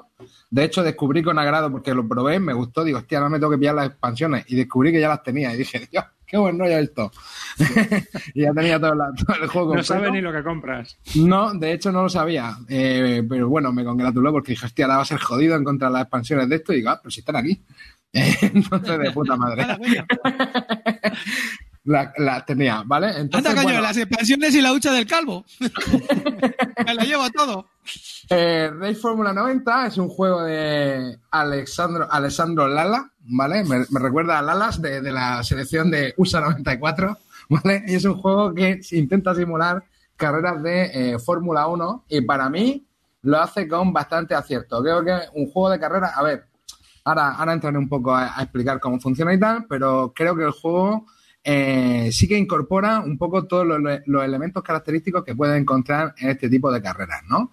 Desde la fase de calificación, donde vas a tener que eh, apostar sobre la cantidad de, o bueno, vas a tener que seleccionar oculto eh, el combustible que cargas, ¿vale? Eh, justo en la carrera, además un juego se puede jugar en solitario porque vas a tener, además de los contrincantes reales que quieras, hay unos bots, ¿vale? Hay unos bots que van rápido, otros que van más lento y otros que van muy lento, que te pueden hacer de tapón. Y la verdad que eh, ganarle a los bots, en, o sea, los bots eh, rápidos corren bastante, ¿eh? entonces eh, pueden llegar a estorbar bastante. Yo jugué una partida a, a tres jugadores, ¿vale? Más los bots. Nos llevó cerca de unas tres horas, ¿vale? Era primera partida, yo creo que luego se puede agilizar más. El, el flujo del, del turno no es para nada, no es nada complicado. Y sí que me gustó por eso, ¿no? Porque, bueno, podías decidir muchas, muchas cosas que, eh, o muchos elementos que se reflejan en las carreras, ¿no? Por, por ejemplo, la estrategia eh, que vas a seguir de si quieres arriesgar más o menos los neumáticos, gestionar más o menos el combustible, todo este tipo de cosas. Luego también el piloto tenía como una habilidad y al final la mecánica consiste en sacar una o dos cartas que vienen unos valores y eh, depende del tipo de carta, pues hay cartas que te van a permitir robar más cartas, hay cartas que te van a que te permiten avanzar mucho, pero te van a producir un desgaste tanto en el coche como en los neumáticos. Y luego, pues bueno, tienes que tener eh, cosas calculadas como por ejemplo el combustible que va a cargar cuando hace una parada en boxes y todo este tipo de cosas. Eh, de hecho, luego el juego también tiene una mecánica que te permite coger eh, cartas características de las curvas de los circuitos y si pasas por esa curva, pues son cartas más potentes.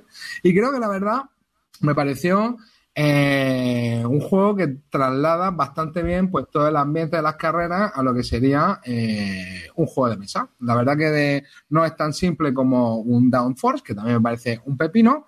Esto es una experiencia más complicada, pero a nosotros la verdad que se nos hizo, o sea, la partida se nos pasó en un, en un suspiro, lo pasamos de puta madre. El juego también, eh, bueno, te da elementos como las banderas para poder jugar y putear a los demás y todo este tipo de cosas.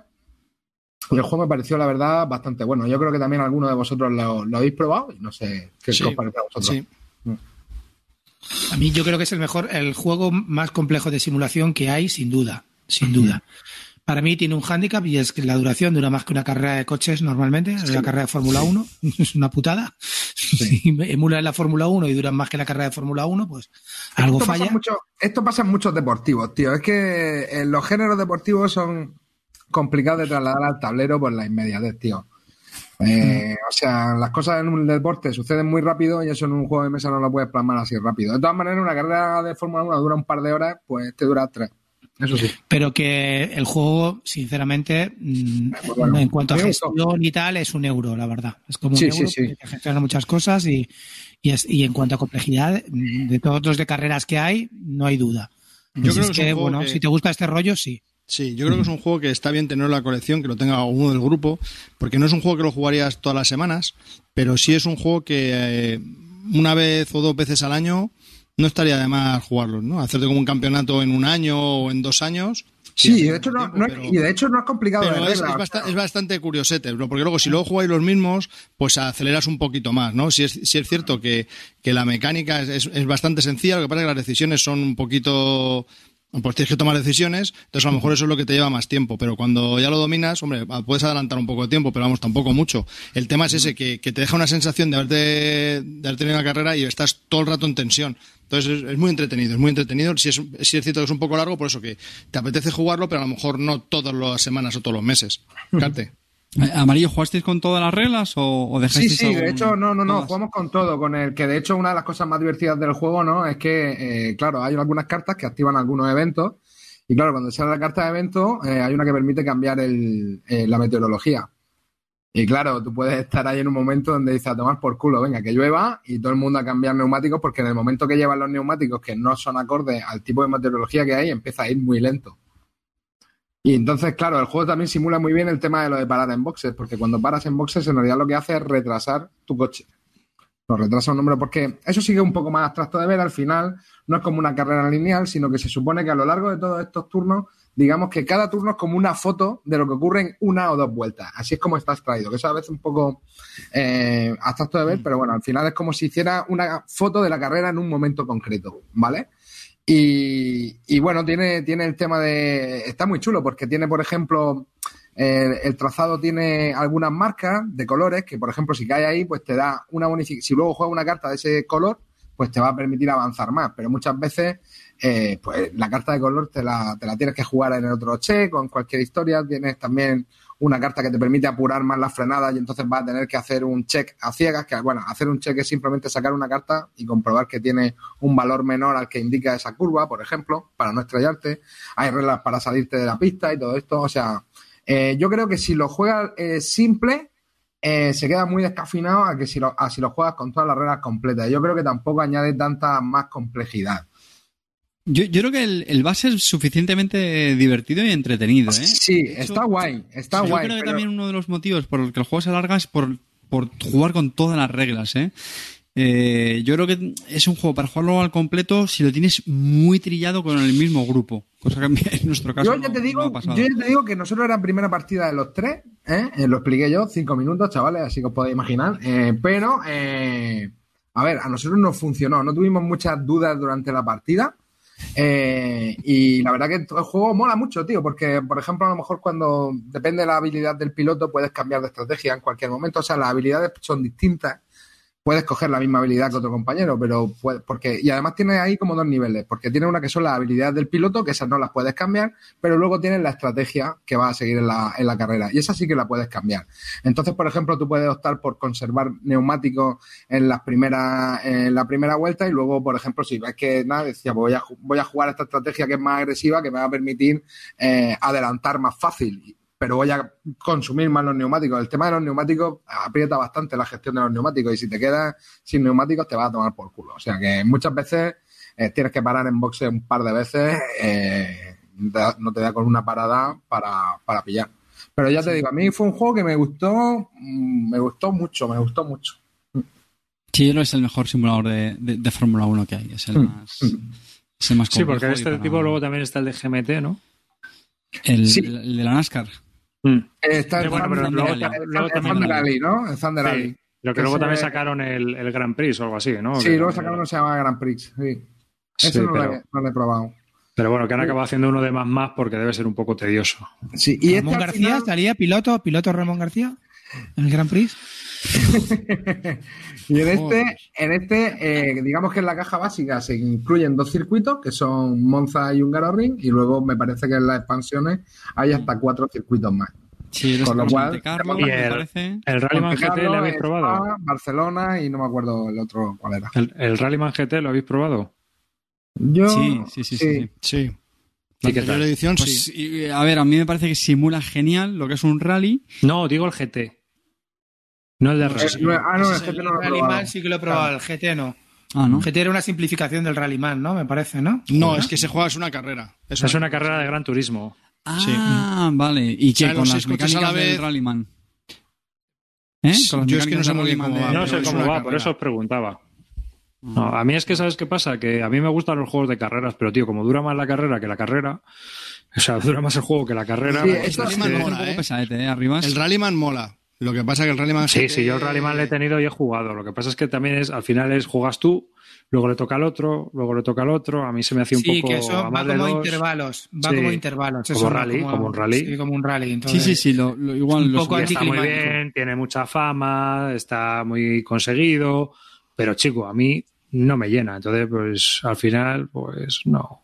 Me gusta bueno de ver, vamos a carrera, ver pero una no me cosa, gusta. una cosa. En el Rallyman tú tiras dados y tiras dados y tiras dados. Sí. En lo que está hablando amarillo, aquí no, hay tirar dados. No. Aquí es todo es cartas. gestión Bueno, cartas, Sí. gestión del coche, gestión de neumáticos. Y de Pues es hecho, otro rollo. Y de hecho, como hay muchos bots, siempre hay alguien que te está estorbando en algún sitio. ¿Sabes lo que te digo? Porque aunque tú vayas primero destacado, te van a poder joder eh, los demás. Porque te.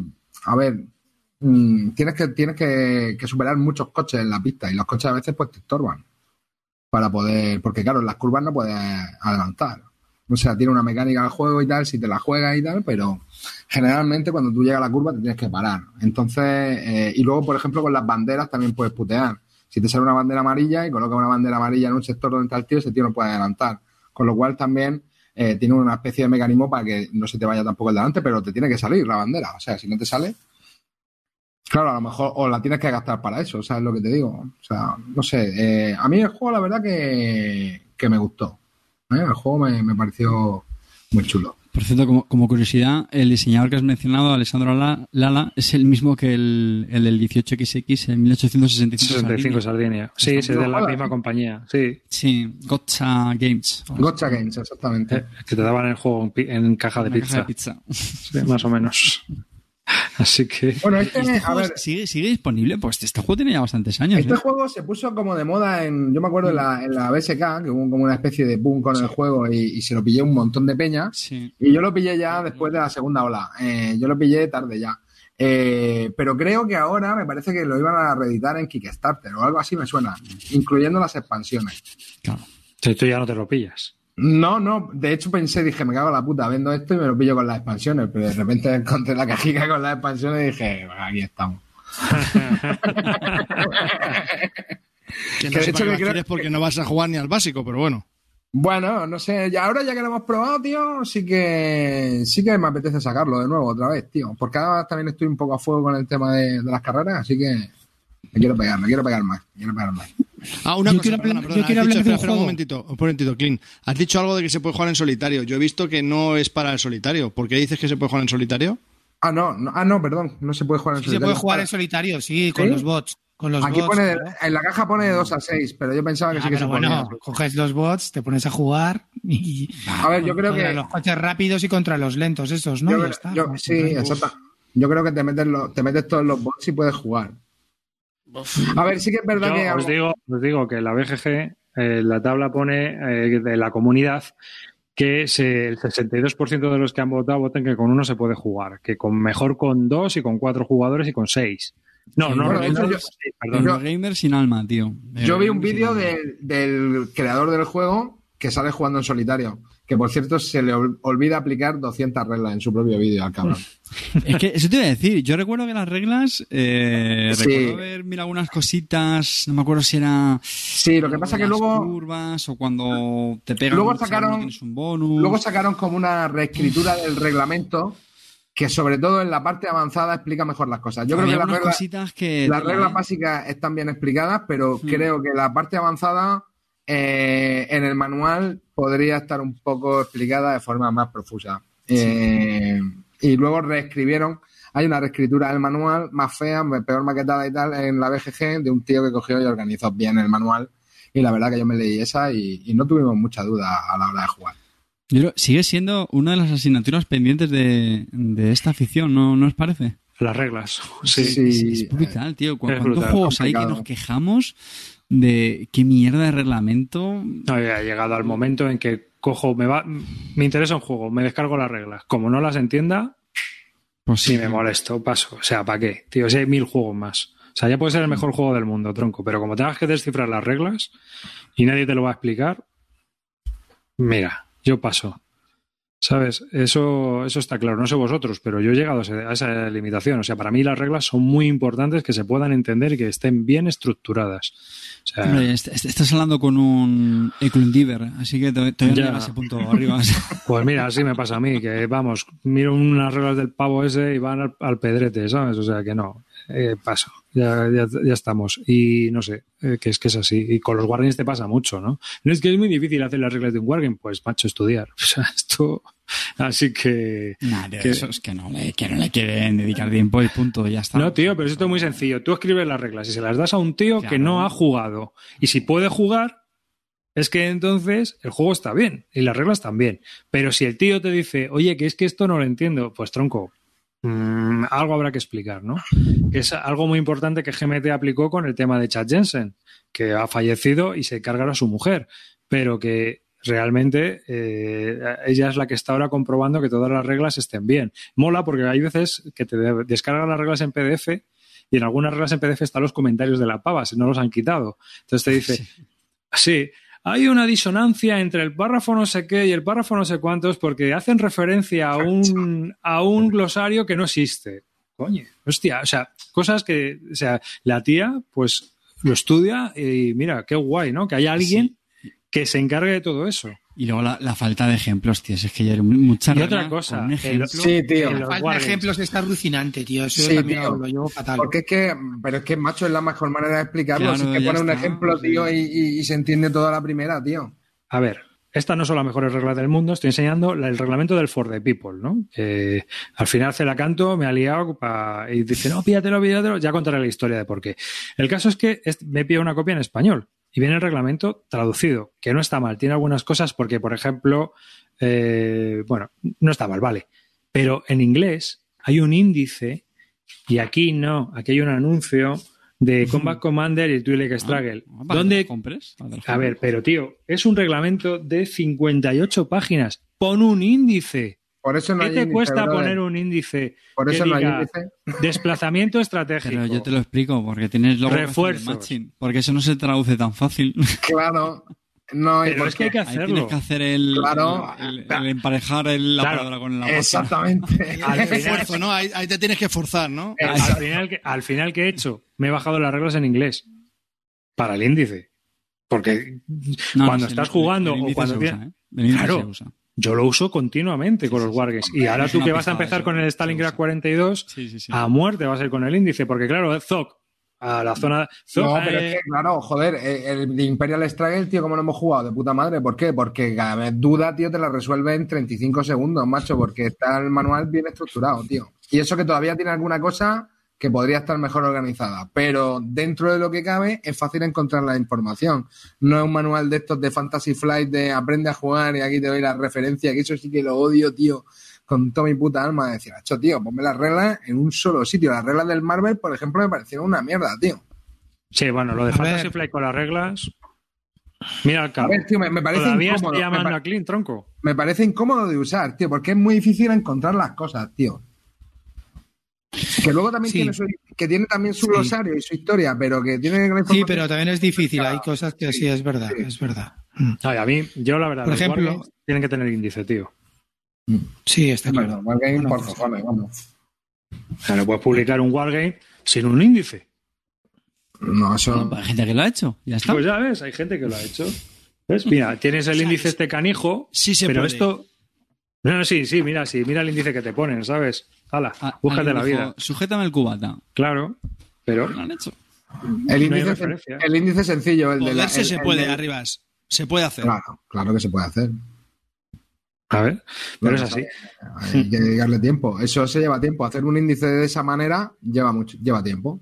Claro. Porque tienes que leerte el manual entero y porque las palabras, o sea, las secciones se habrán reubicado con la traducción. Ya no coinciden los números de página. Entonces, Yo creo que lo tenían, lo que tenían hecho y lo que ha dicho, y lo que ha dicho Carte.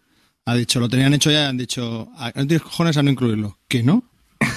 Y encima voy a poner publicidad, para que en la arriba se compra se compre el, el Combat Commander. Ahí está. Viene ahí un, una carta de King Dorka agradeciendo y por qué y no sé qué. El índice, el índice, y déjate de agradecer.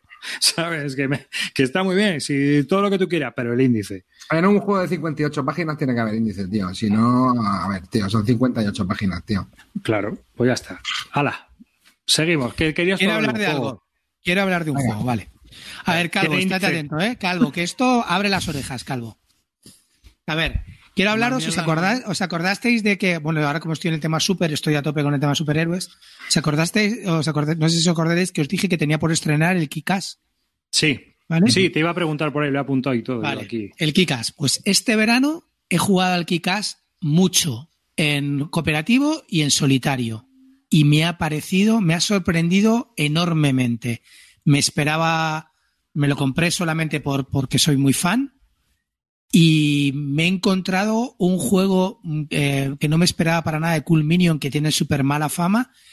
Y me he encontrado un juego que mezcla varias mecánicas. Primero tiene el rollo este de defender el Tower Defense, es decir, tiene lo mismo que el State of CS que tienen los de Victory Point, es decir, tipos que van a entrar, que quieren entrar al City Hall y tienes que defenderlo para que no entren y tienes que eliminarlos, pero mezcla con la mecánica de eh, hacer un deck building.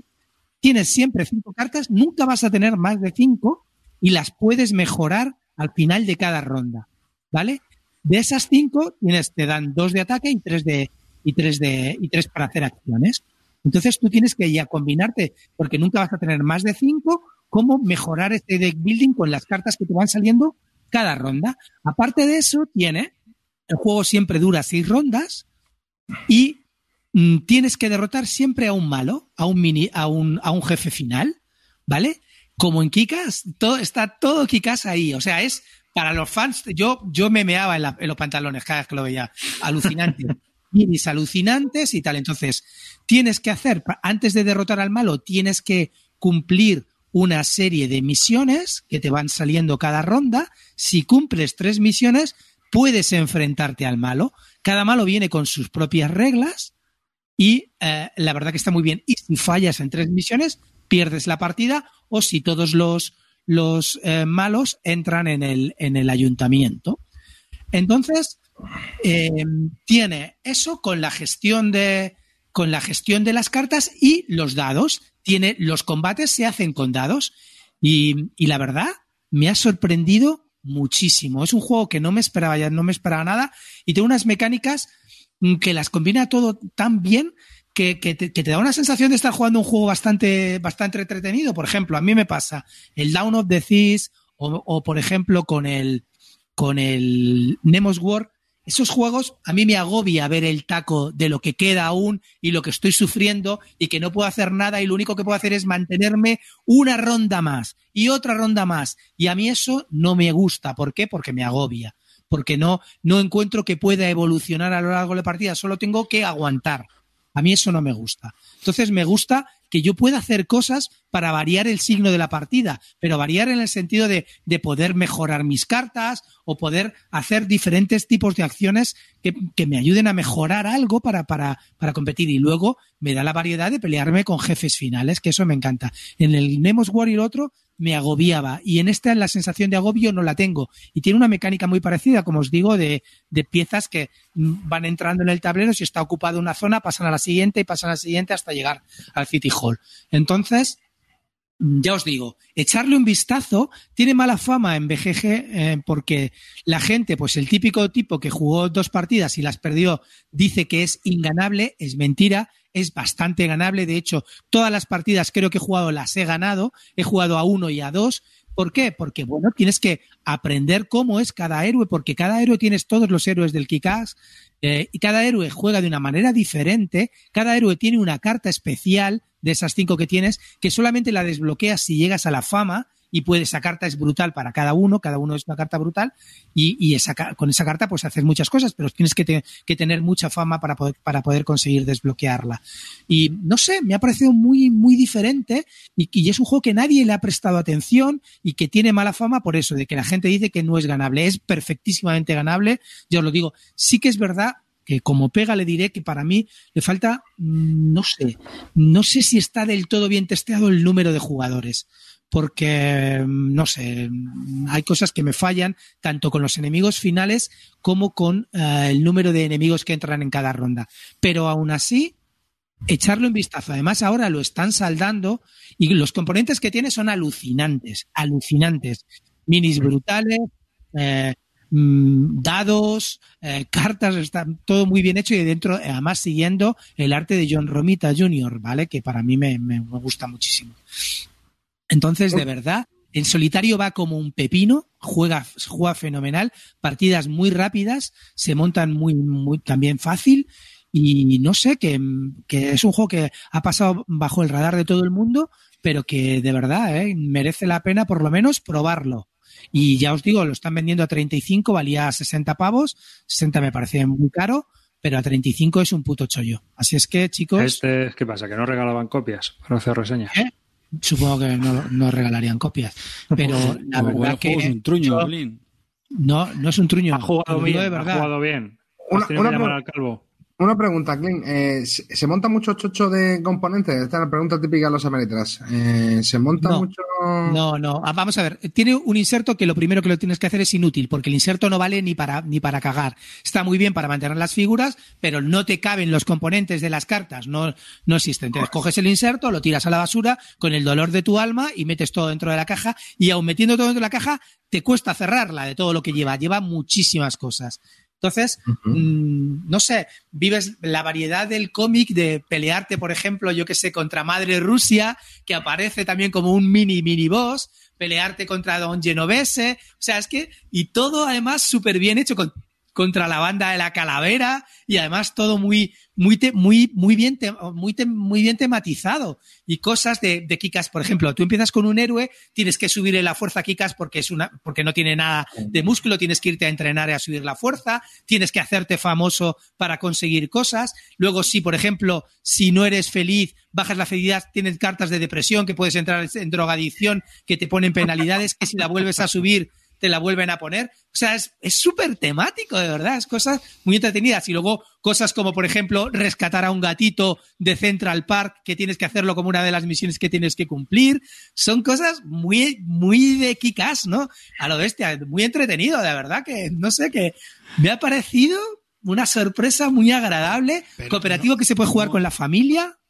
No sé. Pero ¿Cómo se no será mejor, te va ¿no? el tema, tío? Y, y Claro, ese es el tema. A lo mejor cosa, es que porque te mola mucho el tema. De la misión del gatito, cualquier otro juego con otra temática y lo mandas a freír monas. Eh, tío, es Kikas, tío, es que es Kikas. Pero porque te encanta quitar Kikas. No, no, no es porque me encanta, porque el juego está bien. Os lo digo de verdad, la gente que lo ha probado se sorprende. Y una pregunta hecho- que te hacían en el chat, ¿para dos o más? O sea, solitario ver. puro guay o... Solitario, solo, un- lo que se llama un true solo, que es decir, que se puede jugar uno solo de verdad, se puede perfectamente. Y además es muy ganable. ¿Por qué? Porque ahí yo creo que la- el baremo de cómo entran los villanos está muy bien medido. Y se juega perfectísimamente solitario. A dos es complicado. ¿Vale? Es complicado. Pero tiene como los seis jefes que te los va moderando en, en, dificultad. Y el primero es bastante fácil. Yo no sé cómo la gente dice que pierde muchísimo. Si creo, yo creo que si entiendes bien a tu personaje y sabes dónde lo tienes que subir, es bastante ganable y muy entretenidas. Partidas rápidas, no más de 90 minutos, no más de dos horas, que eso se agradece.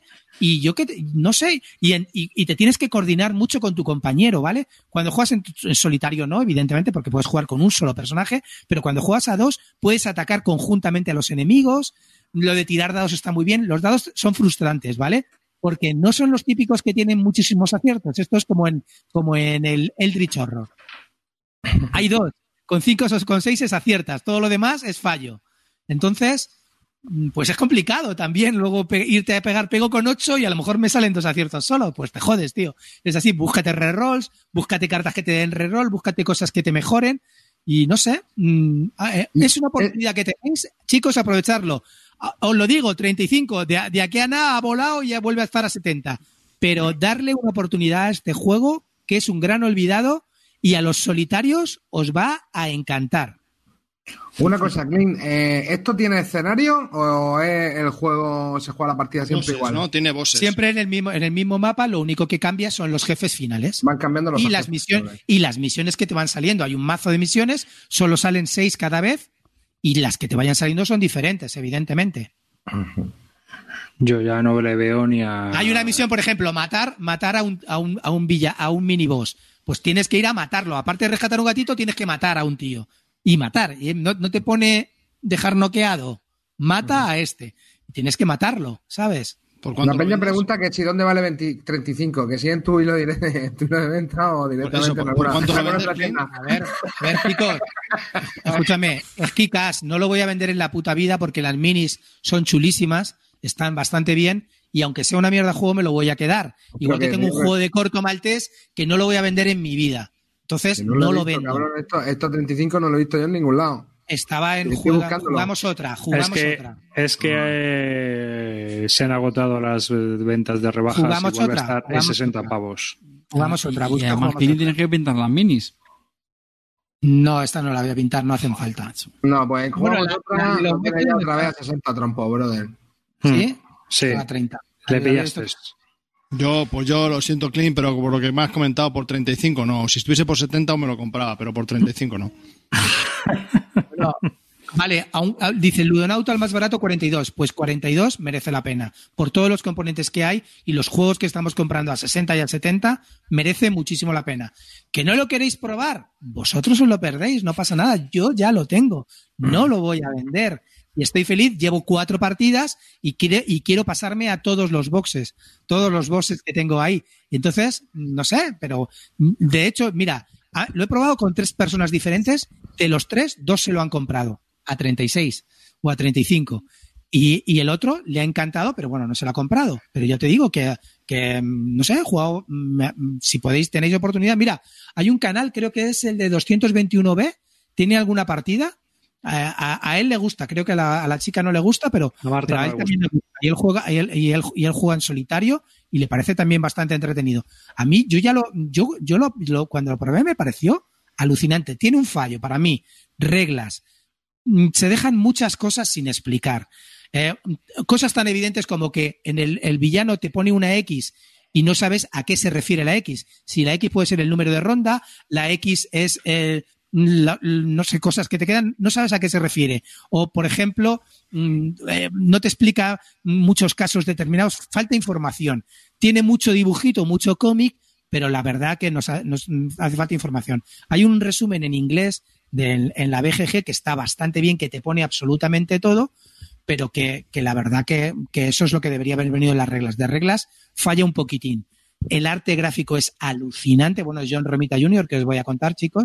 Las minis son alucinantes. Y el juego, la mezcla de mecánicas, es muy curiosa para un cooperativo de este tipo de defender la torre. Las reglas no tienen índice. Mal, macho. Arribas, para estas reglas no falta un índice. Dice, ¿Para cuándo un juego de Milo Manara? Creo que hay alguno, ¿no? Lo que pasa es que no sé, será tipo party o algo. Yo Pero creo que había alguno. Está muy bien, un De- juego mayoría sí. de Corto se llama corto, eh, está muy bien. Mm. Muy bien.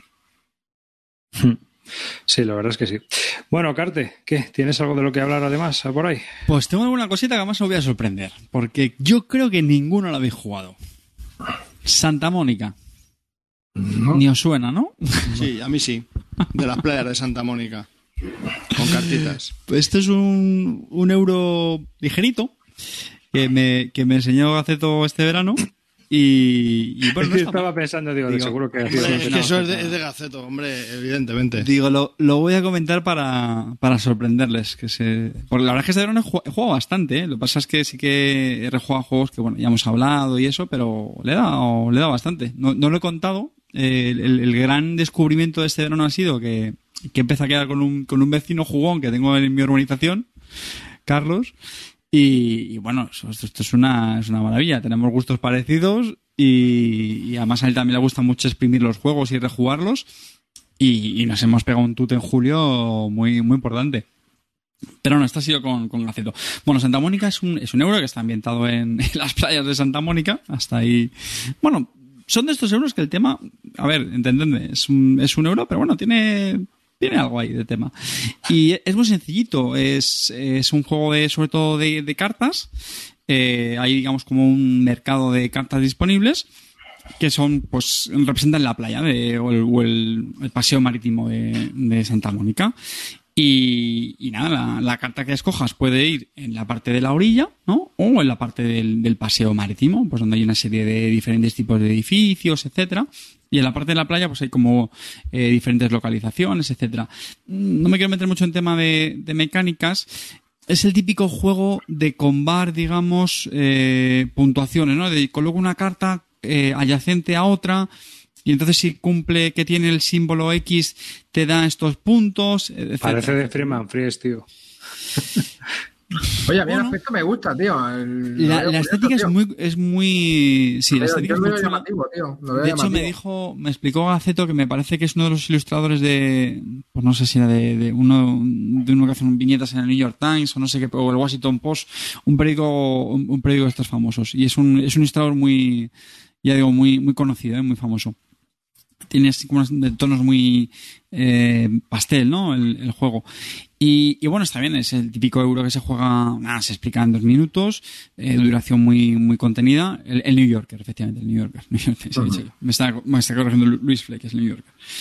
Y, y bueno, bien. Eh, la verdad es que correcto, o sea, no son de estos juegos que no te matan, pero que es interesante, para, sobre todo para, para con público no, no jugón, típico familiar. Y, y no está mal, ya digo, de estos de, de combar unas con otras, sobre todo con las, buscando las ubicaciones. Hay también unos meeples que los vas desplazando por los sitios, como digo, ¿no? Pues si juntas tres meeples de este tipo eh, aquí, pues eh, te dan más puntos, etcétera. Y, y bueno, no está mal, la verdad es que es muy, muy vistoso y Me imagino que lo, lo anunciarán en este, en este Essen porque el juego me parece es, es novedad para, para este año. Pues si este te parece vistoso, el Kikas te tiene que parecer el Museo del Prado. No, no, no, no, lo iba a decir, la estética del Kick-Ass Clean no me ha gustado nada, tío. Mira que soy poco exigente, ¿eh? pero no, lo siento mucho. Oye, Hombre. eh, Carte, Carte, y no me digas más. Cuando terminó la partida te dijo, ¿te gusta? Y tú dijiste, bueno, no está mal, te lo vendo. No, no, no, no, no, no, no, ¿No? no, no, no. No, Uh, qué raro. no, no, no, no. Pues nada, ¿habéis visto que fácil, rapidito? Que fácil, rápido y sencillo, ¿no? Santa Mónica. Santa Mónica de ¿Lo, AEG. re- lo recomiendas? ¿Es sol- solitario? Eh, ¿Qué? Dinos Bueno, más, quizá yo qué con una de las pegas, eh, a lo mejor sí que me pareció muy solitario y multijugador. Eso sí, que a mí ya sabéis que a mí, yo, a mí no me gusta. A mí me gustan más los juegos con, con interacción. O sea, la compra en el Eh. mercado es no matas otra, a otro jugador, ¿no? no ¿Tú no- lo traducirías no al español? ¿Tú si fueras una editorial lo publicarías? Bueno, creo que puede funcionar bien, sinceramente. Sí, sí, sí, sí. Hombre, o sea, no me parece bonito, que va a es ser un vistoso, juego con killer. colores pasteles, bueno. Eh, De hecho, el rollo no es parecido al Expansiopoli en la forma de puntuar y todo eso, o, o es de ese tipo de juego o no. es sí, sí, un poco, sí. Un, un poco. Este tiene, hombre, tiene más chicha este, ¿eh? no, no, es, no es tan simple como, lo he simplificado mucho por no enredarme, eh, pero ya digo, ¿eh? porque tienes... Hombre, Sí, porque ese tiene tienes- también tiene piezas, ¿no? También aparte de cartas. diferente de, de, de meeples que los vas eh, moviendo Es la típica ensalada de puntos. Eso. Hombre, tanto Tiene como no, dificultad de ensalada, ensalada 2.14, no es, ¿eh? No, no se puntúa con mucho aquí, ¿eh? No es... Aquí el problema es pues, el precio por el que salga. Si, sal- si saliese muy caro, pues hombre, como juego familiar a la gente seguramente le, le dola más el, el bolsillo. Hombre, tiene, No, no. tiene una, tiene una dificultad de 2,14 en BGG, ¿eh? Tampoco. Eso es un- o sea, un euro sí, extra, sí, ¿no? muy Eso family, sí, sí, sí. Mira, está- están diciendo por el chat que le, le cambias el nombre a Venidor y pa'lante. Totalmente de acuerdo. Sí, ¿no? Aquí en español y ya está. Santa Mónica, le pones venidor, ¿no? Y ya está. Vale, pues nada, muy rico. Ah, ¿Alguna cosilla más? ¿Eh? Calvo, lo dejamos por otro rato. Oye, Obsesión, tío, que te he visto que lo has probado, que se estaba comentando en, Sí, en. Twitter. Queremos sí, saber. bueno, sí, el Obsesión es un juego que me compré, hice un all-in con las dos expansiones y bueno, todo lo bueno es que todo cabe en la caja en la caja base. He quitado todas las cajas y todo cabe, la caja está petada, pero bueno, cabe todo, eso es lo que mola. Y la verdad es que el tío le ha puesto un amor y un- una currada a este juego brutal. Es un Obsesión, euro- ¿no? Sí, a la obsesión, que recrea muy bien la época esta victoriana inglesa. Mm, Está muy chulo y es como es un euro que, el tema está muy bien integrado. Para ser un euro, pues está muy bien. Eh, las cartas tienen fotos de, de la época, son muy chulas. Y solo lo he jugado alguna, alguna que otra partida en solitario. Lo probé con Gaceto en el 2018, en la primera edición. Y en Kickstarter han sacado esta segunda edición. Y bueno, pues em, tú llevas una familia que se supone que, está venida a menos, entonces lo que tienes que hacer es intentar conseguir influencia durante una serie de en 16 rondas el juego corto o 20 en el juego largo, pues intentar coger reputación e intentar em, dar fiestas o hacer actividades en partes de tu casa, en áreas de tu casa, para invitar a gente con prestigio para que puedan volver a, a tu familia, volver a tener ese prestigio del que tanto se habló en su momento. Entonces, al final de la partida, en función de una serie de baremos, ya sean los puntos de victoria por los edificios o las localizaciones que tengas, más los personajes que hayas conseguido atraer, más otra, otra eh, la reputación que hayas conseguido, pues te, pues el que más puntos de victoria tenga eh, se lo lleva. Es el que gana. Entonces, mm, me ha parecido en solitario está bien. Tienes que tienen varios retos y tienes que superar la puntuación al bot y ya está. Porque va puntuando, hay, hay cuatro puntuaciones intermedias, entonces el bot va puntuando en esas puntuaciones intermedias y lo que tienes que hacer es superarle para llevarte los favores eh, cada vez que le ganes. Y lo que mola de este juego es cuando juegas a más personas, porque hay cartas que tienen puntos de victoria negativos para ti si las tienes, pero el favor, si las utilizas, es le quitas dinero o puntos de victoria a otros jugadores. Entonces tienes ese dilema del cuánto lo puedo usar, cuántas veces puedo utilizar esta carta para putear a otro, pero en algún momento me tengo que eh, prescindir de ella para no llevarme los puntos negativos. Entonces, bueno, eso en el solitario mm, no es simplemente tienes una carta que puntúa en negativo en tu mazo, pues puntúas negativo. Sin embargo, cuando juegas con más jugadores, pues lo que haces es intentar quitarle puntos o dinero a los otros jugadores. Entonces ahí es donde, donde está el puteillo ese, ¿no? Y luego también eh, tienes que comprar los edificios que es- están vistos para todos los jugadores. y En tu turno tú compras uno y a lo mejor pues, le puedes ir quitando edificios a otro. O sea, tiene, tiene algo de interacción entre jugadores. Algo, algo tiene, algo tiene. Pero Pregunta pero- Carnete si el fondo del tablero es el fondo de escritorio de Windows XP. Y es que es clavado, colega. Luego también tienes unas cartas de objetivos que en función de, de las habitaciones, las actividades que vayas a realizar, de los personajes que hayas conseguido, pues bueno, pues te van a dar una serie de puntos. Entonces, bueno, se, se mezclan ahí, no hay, no hay nada nuevo, pero la verdad es que cómo lo integra todo es bastante entretenido. Luego tienes que ir activando cada ciudad con una serie de meeples, que es el servicio que tú tienes. Entonces, esos meeples los pones para activar las distintas habitaciones donde estás la, la, la fiesta ese día, en esa actividad, en esa habitación, donde sea.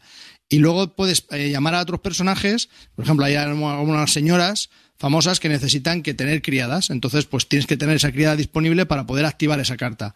Esa, esa, esa, esa- ese MIPEL que has usado, pues va al servicio usado. Entonces, hasta dentro de dos turnos no vuelve a estar disponible. Entonces, tienes esa gestión también de los MIPES, de cuándo te, cuándo va rotando el servicio, para que los tengas disponibles para poder utilizarlos con, con personajes que tú tengas en la mano. Y eh, también, otra cosa muy importante es que esa reputación que tú tienes, empiezas en uno y puede llegar hasta ocho en las partidas largas. Entonces, hay edificios que tú puedes comprar, sea, habitaciones que puedes comprar, que necesitan un nivel mínimo de reputación. Al igual que personajes, tiene un nivel mínimo de prestigio. Entonces, tú tienes que tener ese nivel mínimo para poder usarlos, tanto los edificios como las personas. Entonces, bueno, la verdad que al final son pequeñas cositas, pero que todo sumado hace que sea un juego bastante interesante. A mí la verdad que me, me ha gustado mucho. Yo creo que con la expansión puedes jugar hasta 5 o 6. Es un juego de, de 1 a 4 y, y mola bastante. A mí me ha gustado mucho y tengo muchas ganas de, espero mañana jugarlo con mi grupo y me ha gustado. A mí estéticamente me parece feo, pero sí que he oído que para jugarlo, o sea, mecánicamente es bastante interesante. Creo que además Cara, Cara ya le ha sacado un vídeo, ¿no? De, de, de este, ¿no? Del Obsession, de cómo...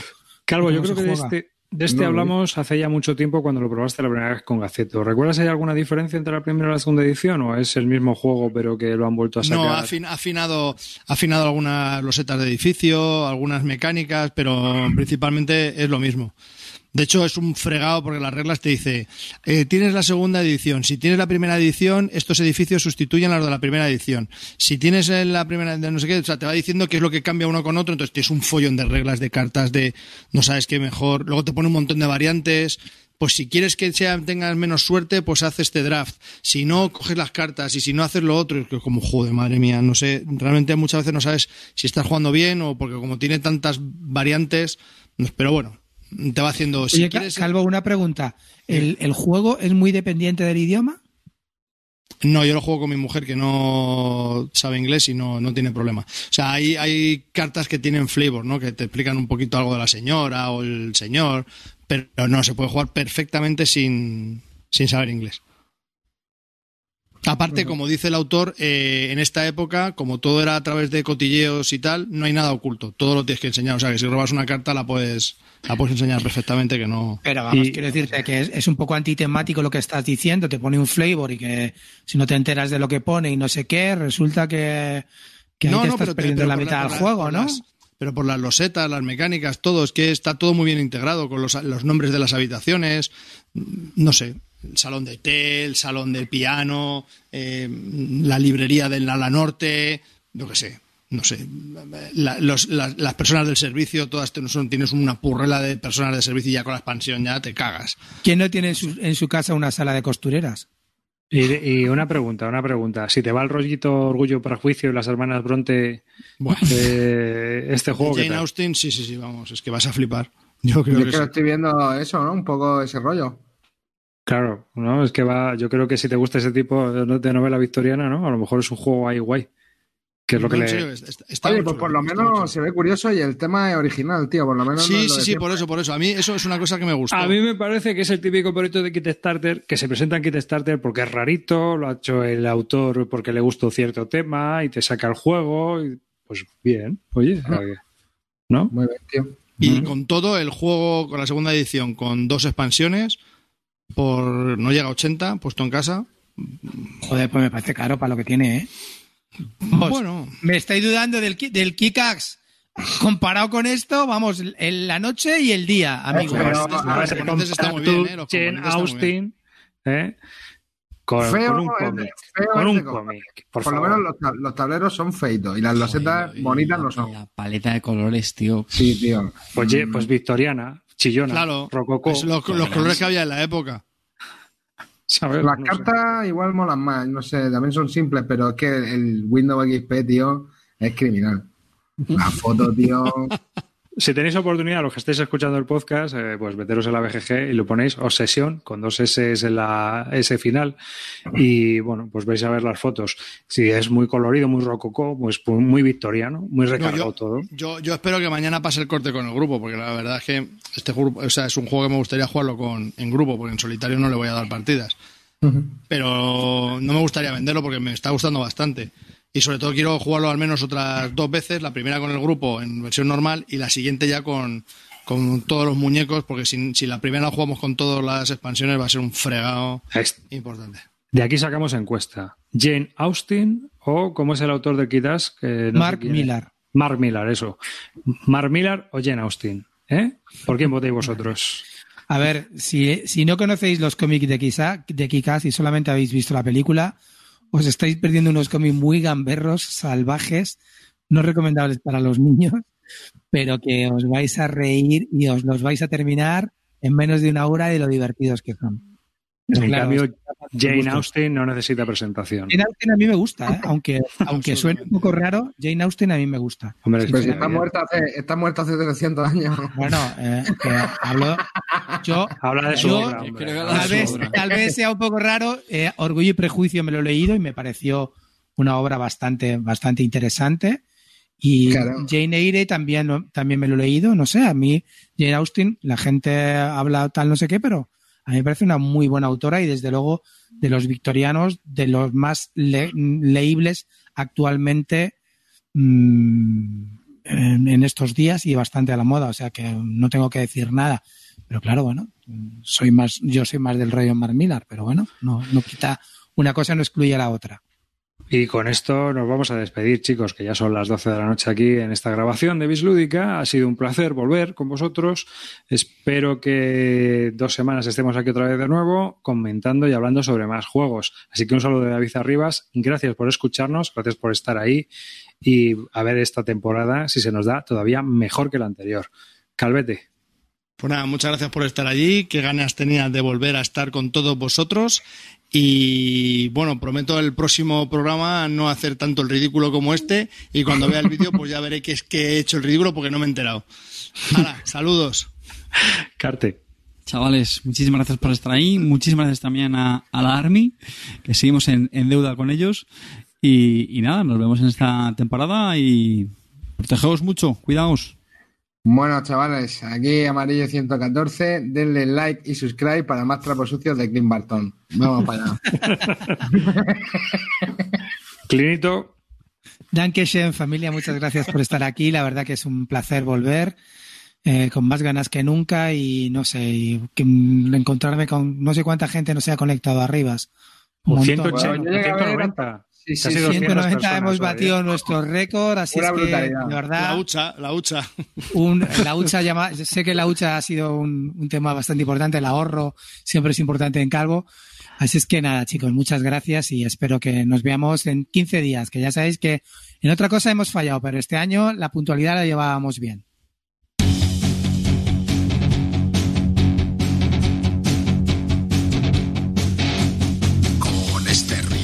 Empieza la temporada. Se me pasa el verano y no he jugado a nada. Pero con Clinito hay que tener más cuidado. Se ha vuelto a Meritraser. Cambio cubos por dados.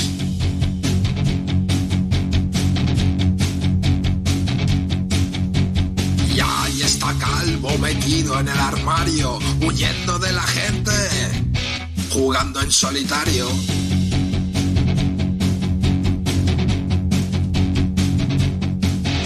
Nos farda en las ribas de sus pinzas tuneadas. Moviendo apilamientos de fichas clipeadas.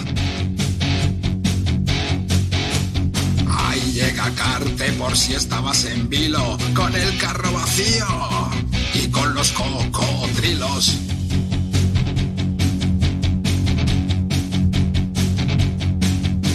Truñacos juegazos con miles de movidas, te los analizamos. Después de una partida,